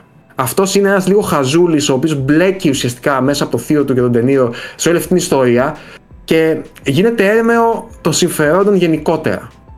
Ε, και καταλήγει αυτόν τον χαρακτήρα να του δώσει τόσο βάθος. Δεν είναι μόνο δηλαδή ο Σκοτσέρι, είναι και ο Ντικάπριο. Του δίνει τόσο βάθος που είναι ταυτόχρονα απέσιος και πολύπλοκος μαζί. Δηλαδή, ε, νιώθεις ότι δεν είναι μονοδιάστατος. Πέρα από αυτό, για μένα ο Σκοτσέζ εδώ και χρόνια, σχεδόν κάθε δεκαετία, κάνει ταινίες για τον ψυχισμό της Αμερικής. Δηλαδή, ακόμα και από τον Ταξιτζή, αν το πάρεις, είναι ουσιαστικά μια ταινία για τον ψυχισμό της τότε εποχής της μετά Βιετνάμ, ας πούμε, Αμερικής κτλ.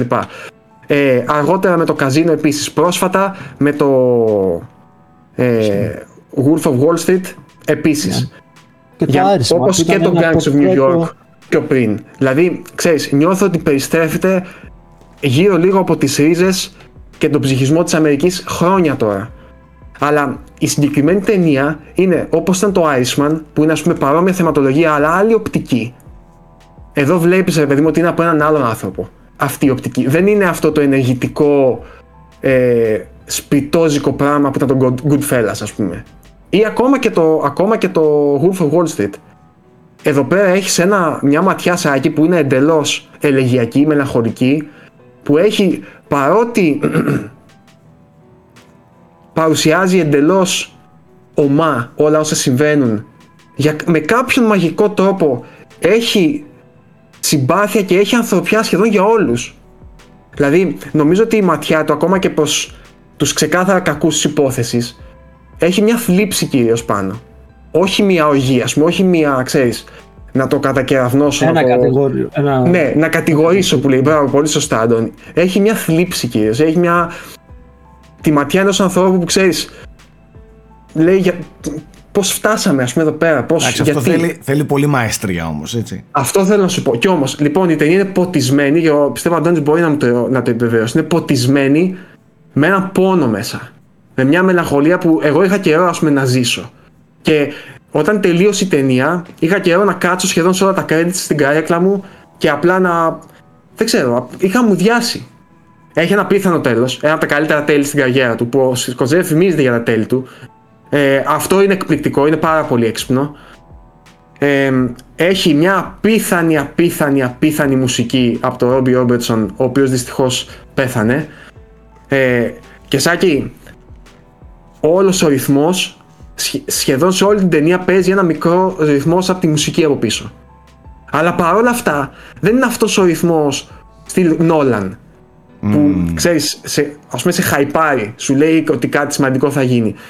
Αποκτάει αυτό το πράγμα μια ατμόσφαιρα σιγά σιγά που νιώθεις κάπως σαν να σε πνίγει, κάπως σαν να, ότι κάτι κακό θα γίνει συνέχεια.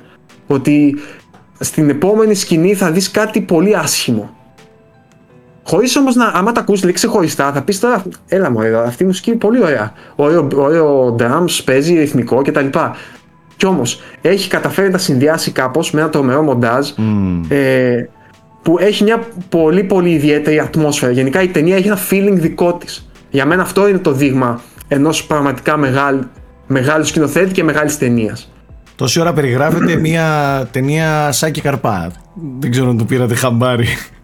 Λοιπόν, δηλαδή αυτά που ακούω δηλαδή... Αν είναι μια ταινία επίσης που αξίζει να δεις σινεμά και όντως να βυθιστείς μέσα χωρίς να σε ενοχλήσει, χωρίς να κοιτάξεις το κινητό σου, χωρίς να ακουστεί κάτι άλλο κτλ. Είναι μια ταινία που σε τραβάει μέσα της και θέλει να το βιώσεις αργά αργά, ξέρεις, βραδιφλεγός που λέμε και να το, το νιώθεις στο πετσί σου. Okay. Και Lily Gladstone είναι μεγάλο αστέρι. με την έννοια ότι με πολύ λίγα πράγματα δεν, δεν έχει εκρήξεις, δεν έχει φωνές, δεν έχει ας πούμε νεύρο η ερμηνεία της. Έχει όμως μια καθαρότητα στο βλέμμα, έχει μια παρουσία γενικά στην οθόνη η οποία είναι, το ξανά είπα και από την αρχή, είναι νομίζω ας πούμε, ο καταλήτης συναισθηματικά όλης της εμπειρίας. Mm. Εγώ ζαλίστηκα με το βλέμμα της. Ε, ε, τώρα δεν θέλω να πω spoiler, αλλά προ το τέλος, Αντώνη, έχει μια-δύο σκηνές που είναι, σου κόβουν τα πόδια, έτσι. Ε, σου κόβουν τα πόδια. Εγώ προς το τέλος ε, ε, έκανα έτσι και έτσι γιατί είχαν ανοίξει τα φώτα και δάκρυσα. Δεν μπορούσα να το. Να το δεν μπορούσα να το. Ναι, ναι, όχι, εγώ μπορώ να το καταλάβω απόλυτα. Δεν είναι ταινία που, που μπορώ να προτείνω εύκολα σε κάποιον να πάει. Δηλαδή, να το προτείνω σε κάποιον που ξέρεις, έχει μία εκτίμηση για την τέχνη του σινεμά, ας πούμε, και θα δει κάτι που μπορεί να θα τον αγγίξει, πιστεύω. Δηλαδή, και θα τον αγγίξει και σε ένα επίπεδο καλλιτεχνικό, δηλαδή, τι, τι έχει φτιάξει. Τώρα, δεν είναι εύκολο να προτείνω αυτή την ταινία σε κάποιον ο οποίος, ξέρεις, είναι κουρασμένος, θέλει να πάει να ξεσκάσει λίγο, να ξεκουραστεί, να δει μια ταινία, να περάσει η ώρα που λέει ο λόγος κτλ. Είναι μια ταινία που θέλει την προσοχή σου, την απαιτεί, σε πάει σε δύσκολα μέρη, σε πάει σε άβολα μέρη, σου δείχνει πράγματα για τη φύση του ανθρώπου που λέει και ο, ο Αντώνης και για τη φύση όχι μόνο του ανθρώπου και, και, και της Αμερικής και της ρίζας ας πούμε αυτού του πολιτισμένου λευκού ανθρώπου ε, που πονάνε και είναι σκληρά. Οπότε έχετε στο νου σας με όσοι πάνε. Μάλιστα. Και νιώθω ότι την είδε πολλοί κόσμος γιατί ήταν και η Παγκόσμια Μέρα Σινεμά πριν δύο μέρες εδώ στην Ελλάδα και έχει στείλει 2 ευρώ παντού και ήταν όλα φύσκα. Οπότε το είδε πολλοί κόσμος. λοιπόν, από εδώ γράψτε μας ε, στο framerate papakianboxholis.com για το για το Flowers of the, the, Killers of the Flower Moon. Θέλω να σας διαβάσω ένα μήνυμα που μας έστειλε η Μαρία Ελένη Καγκαράκη η οποία ζει στην Αγγλία και μας είπε τώρα θα σας διαβάσω ότι γνώρισε το Σκοτσέζε ουσιαστικά δηλαδή στο μέρος που δουλεύει που, είναι το, το, που κάνει host λέει, το BFI, που είναι το British Film Institute, είχαν συνέβη στο Σκοτσέζε και τον, τον είδε από κοντά. Και μας έστειλε λίγο τις εντυπώσεις, νομίζω αξίζει να. Η Μαρία okay. επίση μας έγραψε και μια μικρή άποψη για την ταινία, την οποία θα διαβάσω πολύ λίγο, γιατί νομίζω δεν χρειάζεται τόσο πολύ να. Ε, με την έννοια ότι είναι μια ταινία που τώρα κυκλοφορεί, ας πούμε, στο σινεμά. Λέει λοιπόν η Μάρια, μιας και γνωρίζω την αγάπη σας για το σινεμά, ήθελα να μοιραστώ κάποια πράγματα. Εκεί που δουλεύω, κάνουμε host το BFI Festival στο Λονδίνο και είχα την τύχη να δω ομιλία του Μάρτιν Σκοτσέζε. Μας έχει στείλει και φωτογραφία εδώ μεταξύ. Αρχικά να πω ότι δεν είναι... Όχι, όχι. ε, είδα τα τεκμήρια. Αρχικά να πω ότι είναι εκπληκτικός, εννοείται δημιουργικά και επαγγελματίας. Μίλησε για την καριέρα του και για το πώς έχει επηρεαστεί από τις κουλτούρες και κυρίως από τις παλιές Ιταλικές ταινίες και πώς έβλεπε ότι όλοι οι άνθρωποι μοιάζουν και έχουν ιστορίες να πούν. Αυτό που λάτρεψα ιδιαίτερα, που είπε και συζητήθηκε και που έχετε αναφέρει και εσείς στις εκπομπές σας, είναι ότι μίλησε για το σινεμά και το που οδεύει. Αυτό που είπε χαρακτηριστικά είναι ότι βρισκόμαστε σε μια περίοδο επαναδημιουργίας του σινεμά. Με νέες ιδέες και ελπίζοντας ότι θα αγκαλιαστεί η νέα τεχνολογία και θα βοηθήσει να δημιουργηθούν νέες ταινίες και αριστουργήματα. Επίσης έθεσε, για το, έθεσε για το θέμα content και films, ότι ελπίζει πολύ να συνεχίσει το σινεμά να το αγαπάει και ο νέος κόσμος και να μην είναι μόνο τα blockbusters που θα είναι στο σινεμά και ότι ο κόσμος θα πηγαίνει γενικώ στο σινεμά για την τέχνη του σινεμά. Αυτό θέλω να μείνω που λέει. Λέει μου ακούστηκε αρκετά αισιόδοξος για τη συνέχεια και μου άρεσε που αγκαλιάζει την πρόοδο και δεν άφηνε το τι γνωρίζει να είναι καθοριστικό στοιχείο, αλλά φαίνεται να αγκαλιάζει κάθε τι καινούριο και να πηγαίνει με τους καιρούς. Ε, επειδή τελευταία με όλη αυτή τη χαζοκουβέντα με επί Marvel και τα λοιπά υπάρχει μία τάση να παρουσιάζει το Σκοτσέζε ως ξέρεις, αυτός που έχει μείνει πίσω και ο λίγο yeah. Ναι. boomer, ο λίγο ναι, πικρόχολος, ναι, μπράβο.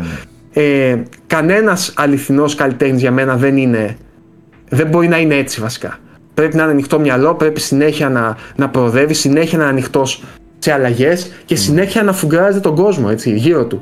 Αλλιώς δεν μπορεί να εκφράσει κάτι ε, ουσιαστικό. Οπότε, πολύ ωραίο αυτό που μας έστειλες, Μαρία. Ευχαριστούμε. Ε, η Μαρία λέει επίσης κάτι ακόμα που Αντώνη θέλω το, να μου πεις τη γνώμη σου. Λέει ότι κατά τη γνώμη της η ταινία είναι μια ιστορία αγάπης.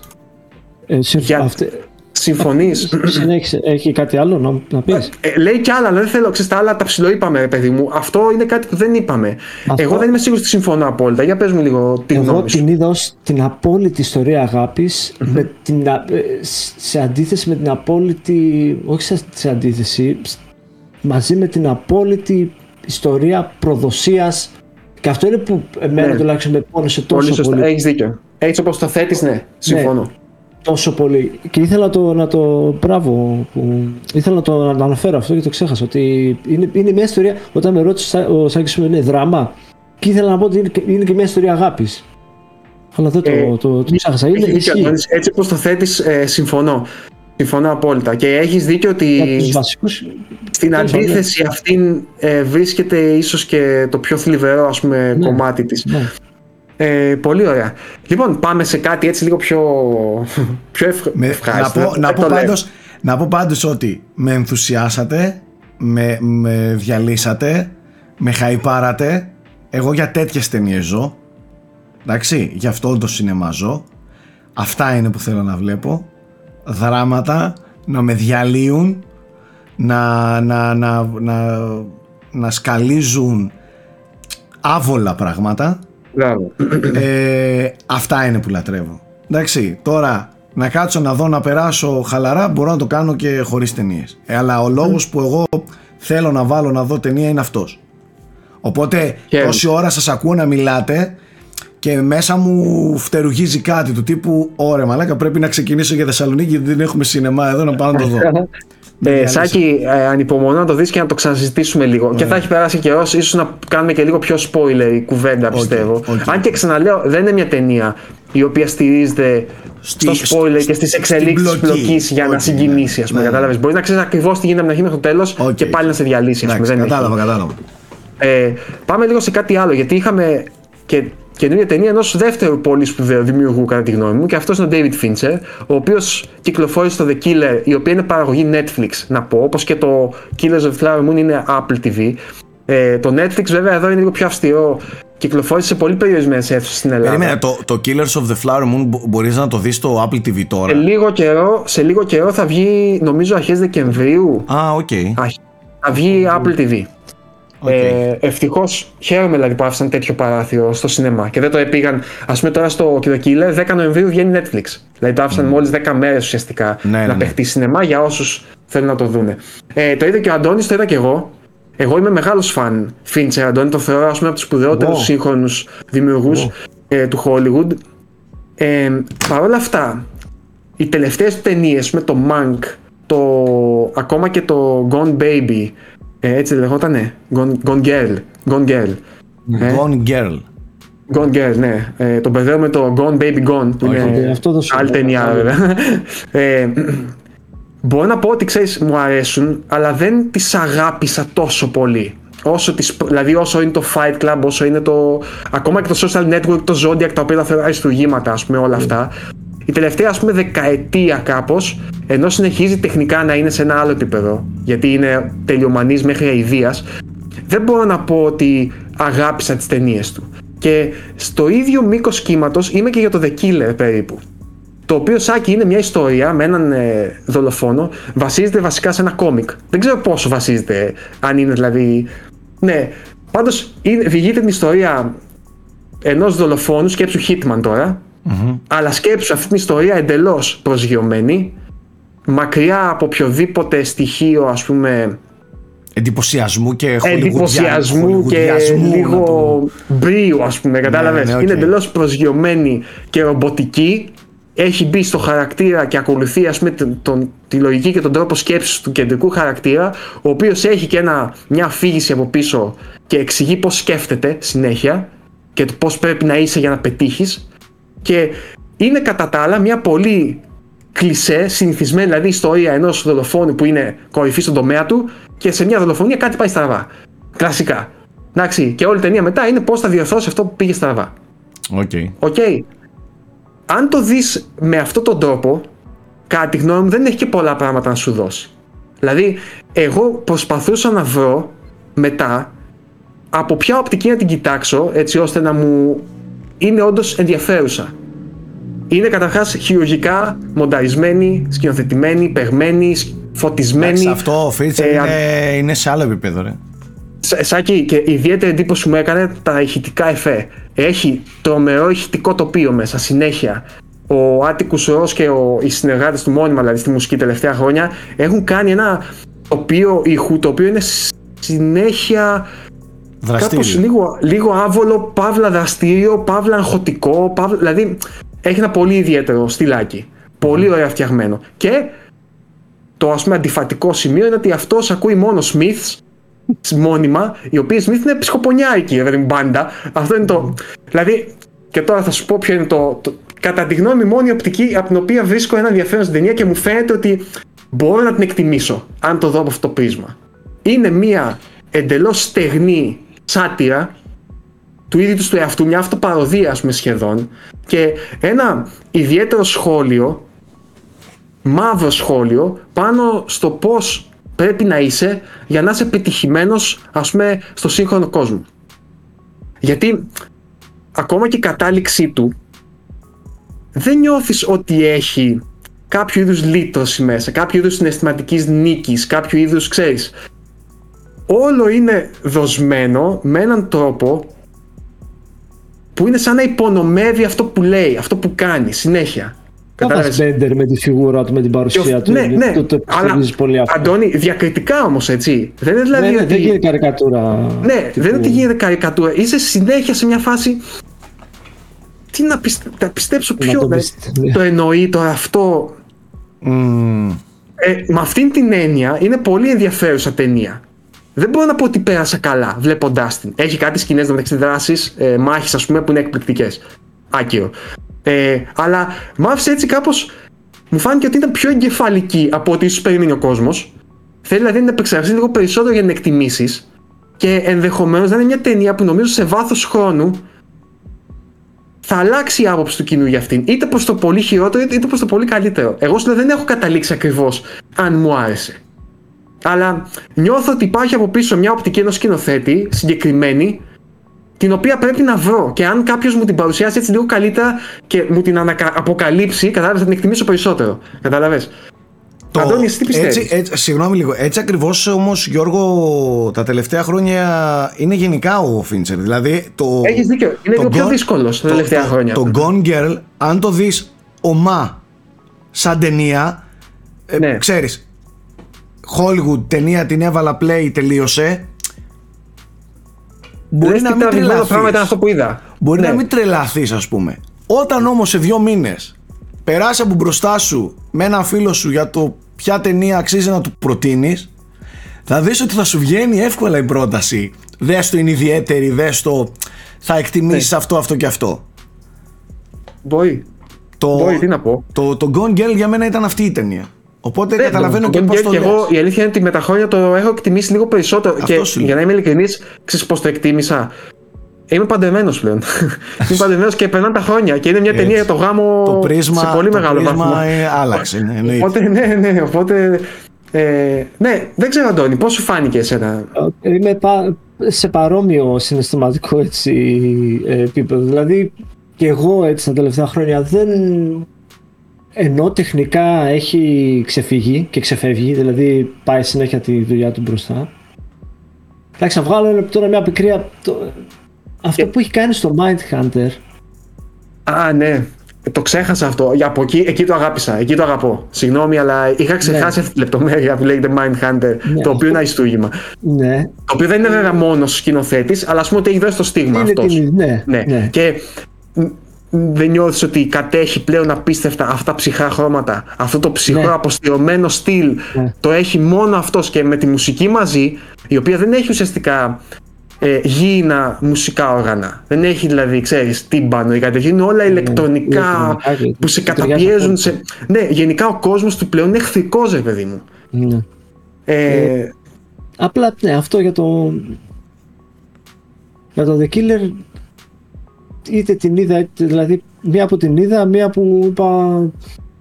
Μια που την ξεείδες. ναι, είπα ωραίο ξέρω εγώ, αυτό που λες, ξέρω εγώ, το τεχνικό, το, το, το, η φωτογραφία, δηλαδή μέχρι εκεί.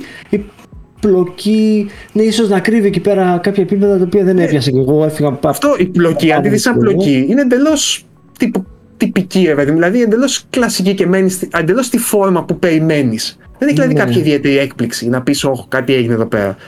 Ναι. Νομίζω το, το όλο ενδιαφέρον, ας πούμε, είναι σε αυτή την διακριτική, καυστική αντίθεση που έχει συνέχεια με αυτά που λέει και αυτά που πιστεύει και αυτά που βλέπουμε. Νομίζω ότι, νομίζω ότι ο Φίντζερ θέλει να εμπλακείς με αυτό που βλέπεις, να αμφισβητήσεις αυτό που λέει συνέχεια και στο τέλος να αναρωτηθείς αυτός τώρα, ας πούμε, κέρδισε. Αυτός Ναι. Τέλος πάντων, δεν ξέρω. Ειλικρινά και γι' αυτό είμαι περίεργος να ακούσω απόψεις. Δεν, δεν έχω Και μόνο, κατασταλάξει. και μόνο που σα- σε μπέρδεψε τόσο πολύ η ταινία Ναι, νομίζω ναι. ότι πέτυχε το Καλά, στόχο. Σάκη, της, φίλε. ε, εσύ ιδίως και ο Αλέκος σου, αν τη δείτε, μόνο από θέμα φωτισμών είναι έτσι πιο minimal. Ε, κάνει πολλά με λίγα πράγματα, ας πούμε, σαν σκηνικό. Α πούμε, του, του Σκοτσέζε είναι έπος. Δηλαδή, βλέπεις το γεμάτη εικόνα, όλα βέβαια στην εντέλεια. Όχι, είναι αλλά επικό, έχει- αυτό, ναι, έπος το λες. έχει επικό ύφος. Αυτό εδώ είναι αυτό το minimal. Το ελαφρώς brutalist που λέμε σαν αρχιτεκτονική, ας πούμε.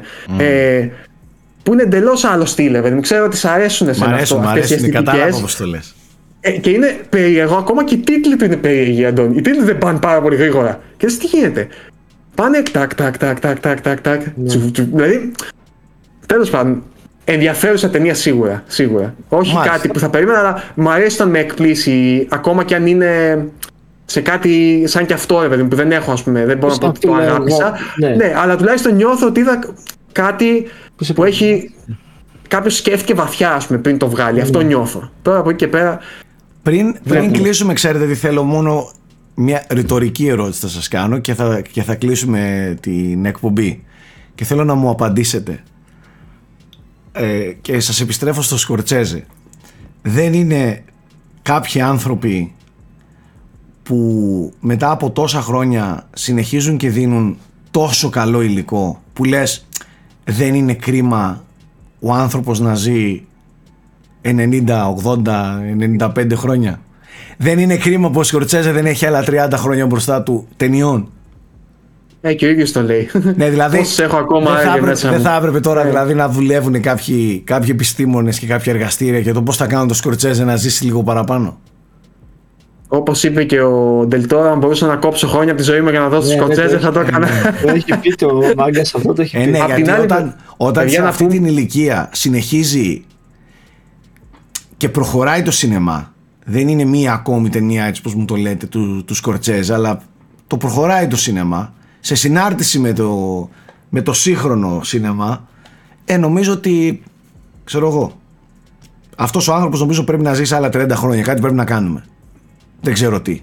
Πρέπει να Είναι, ανακαλύψουμε είναι, ένα όχι, τρόπο, ο μια Σκοτσέζε ειδική είναι το, φόρμουλα. το μακτικό στο έχουμε πει πολλές φορές και το είπε και η κοπέλα αυτή μας έστειλε το, το mail. Ε, δεν είναι απλά ένας σκηνοθέτης. Είναι πλέον προστάτη της τέχνης μια φιγούρα η οποία έχει ένα ειδικό βάρος, παιδί μου, και όταν μιλάει για το σινεμά. φύλακας. Ένας Ναι. φύλακας του Μπράβο, αυτή τη Είναι λίγο φύλακας άγγελος. Άγιος, τέλος πάντων. Λοιπόν, Αυτά. αυτά. Ευχαριστούμε πάρα πολύ που μας ακούσατε, μας είδατε. Μην ξεχνάτε ότι όλα αυτά που συζητάμε μπορείτε να τα βρείτε ως θεματολογία στο unboxholics.com Να είστε όλοι καλά, καλή συνέχεια, bye.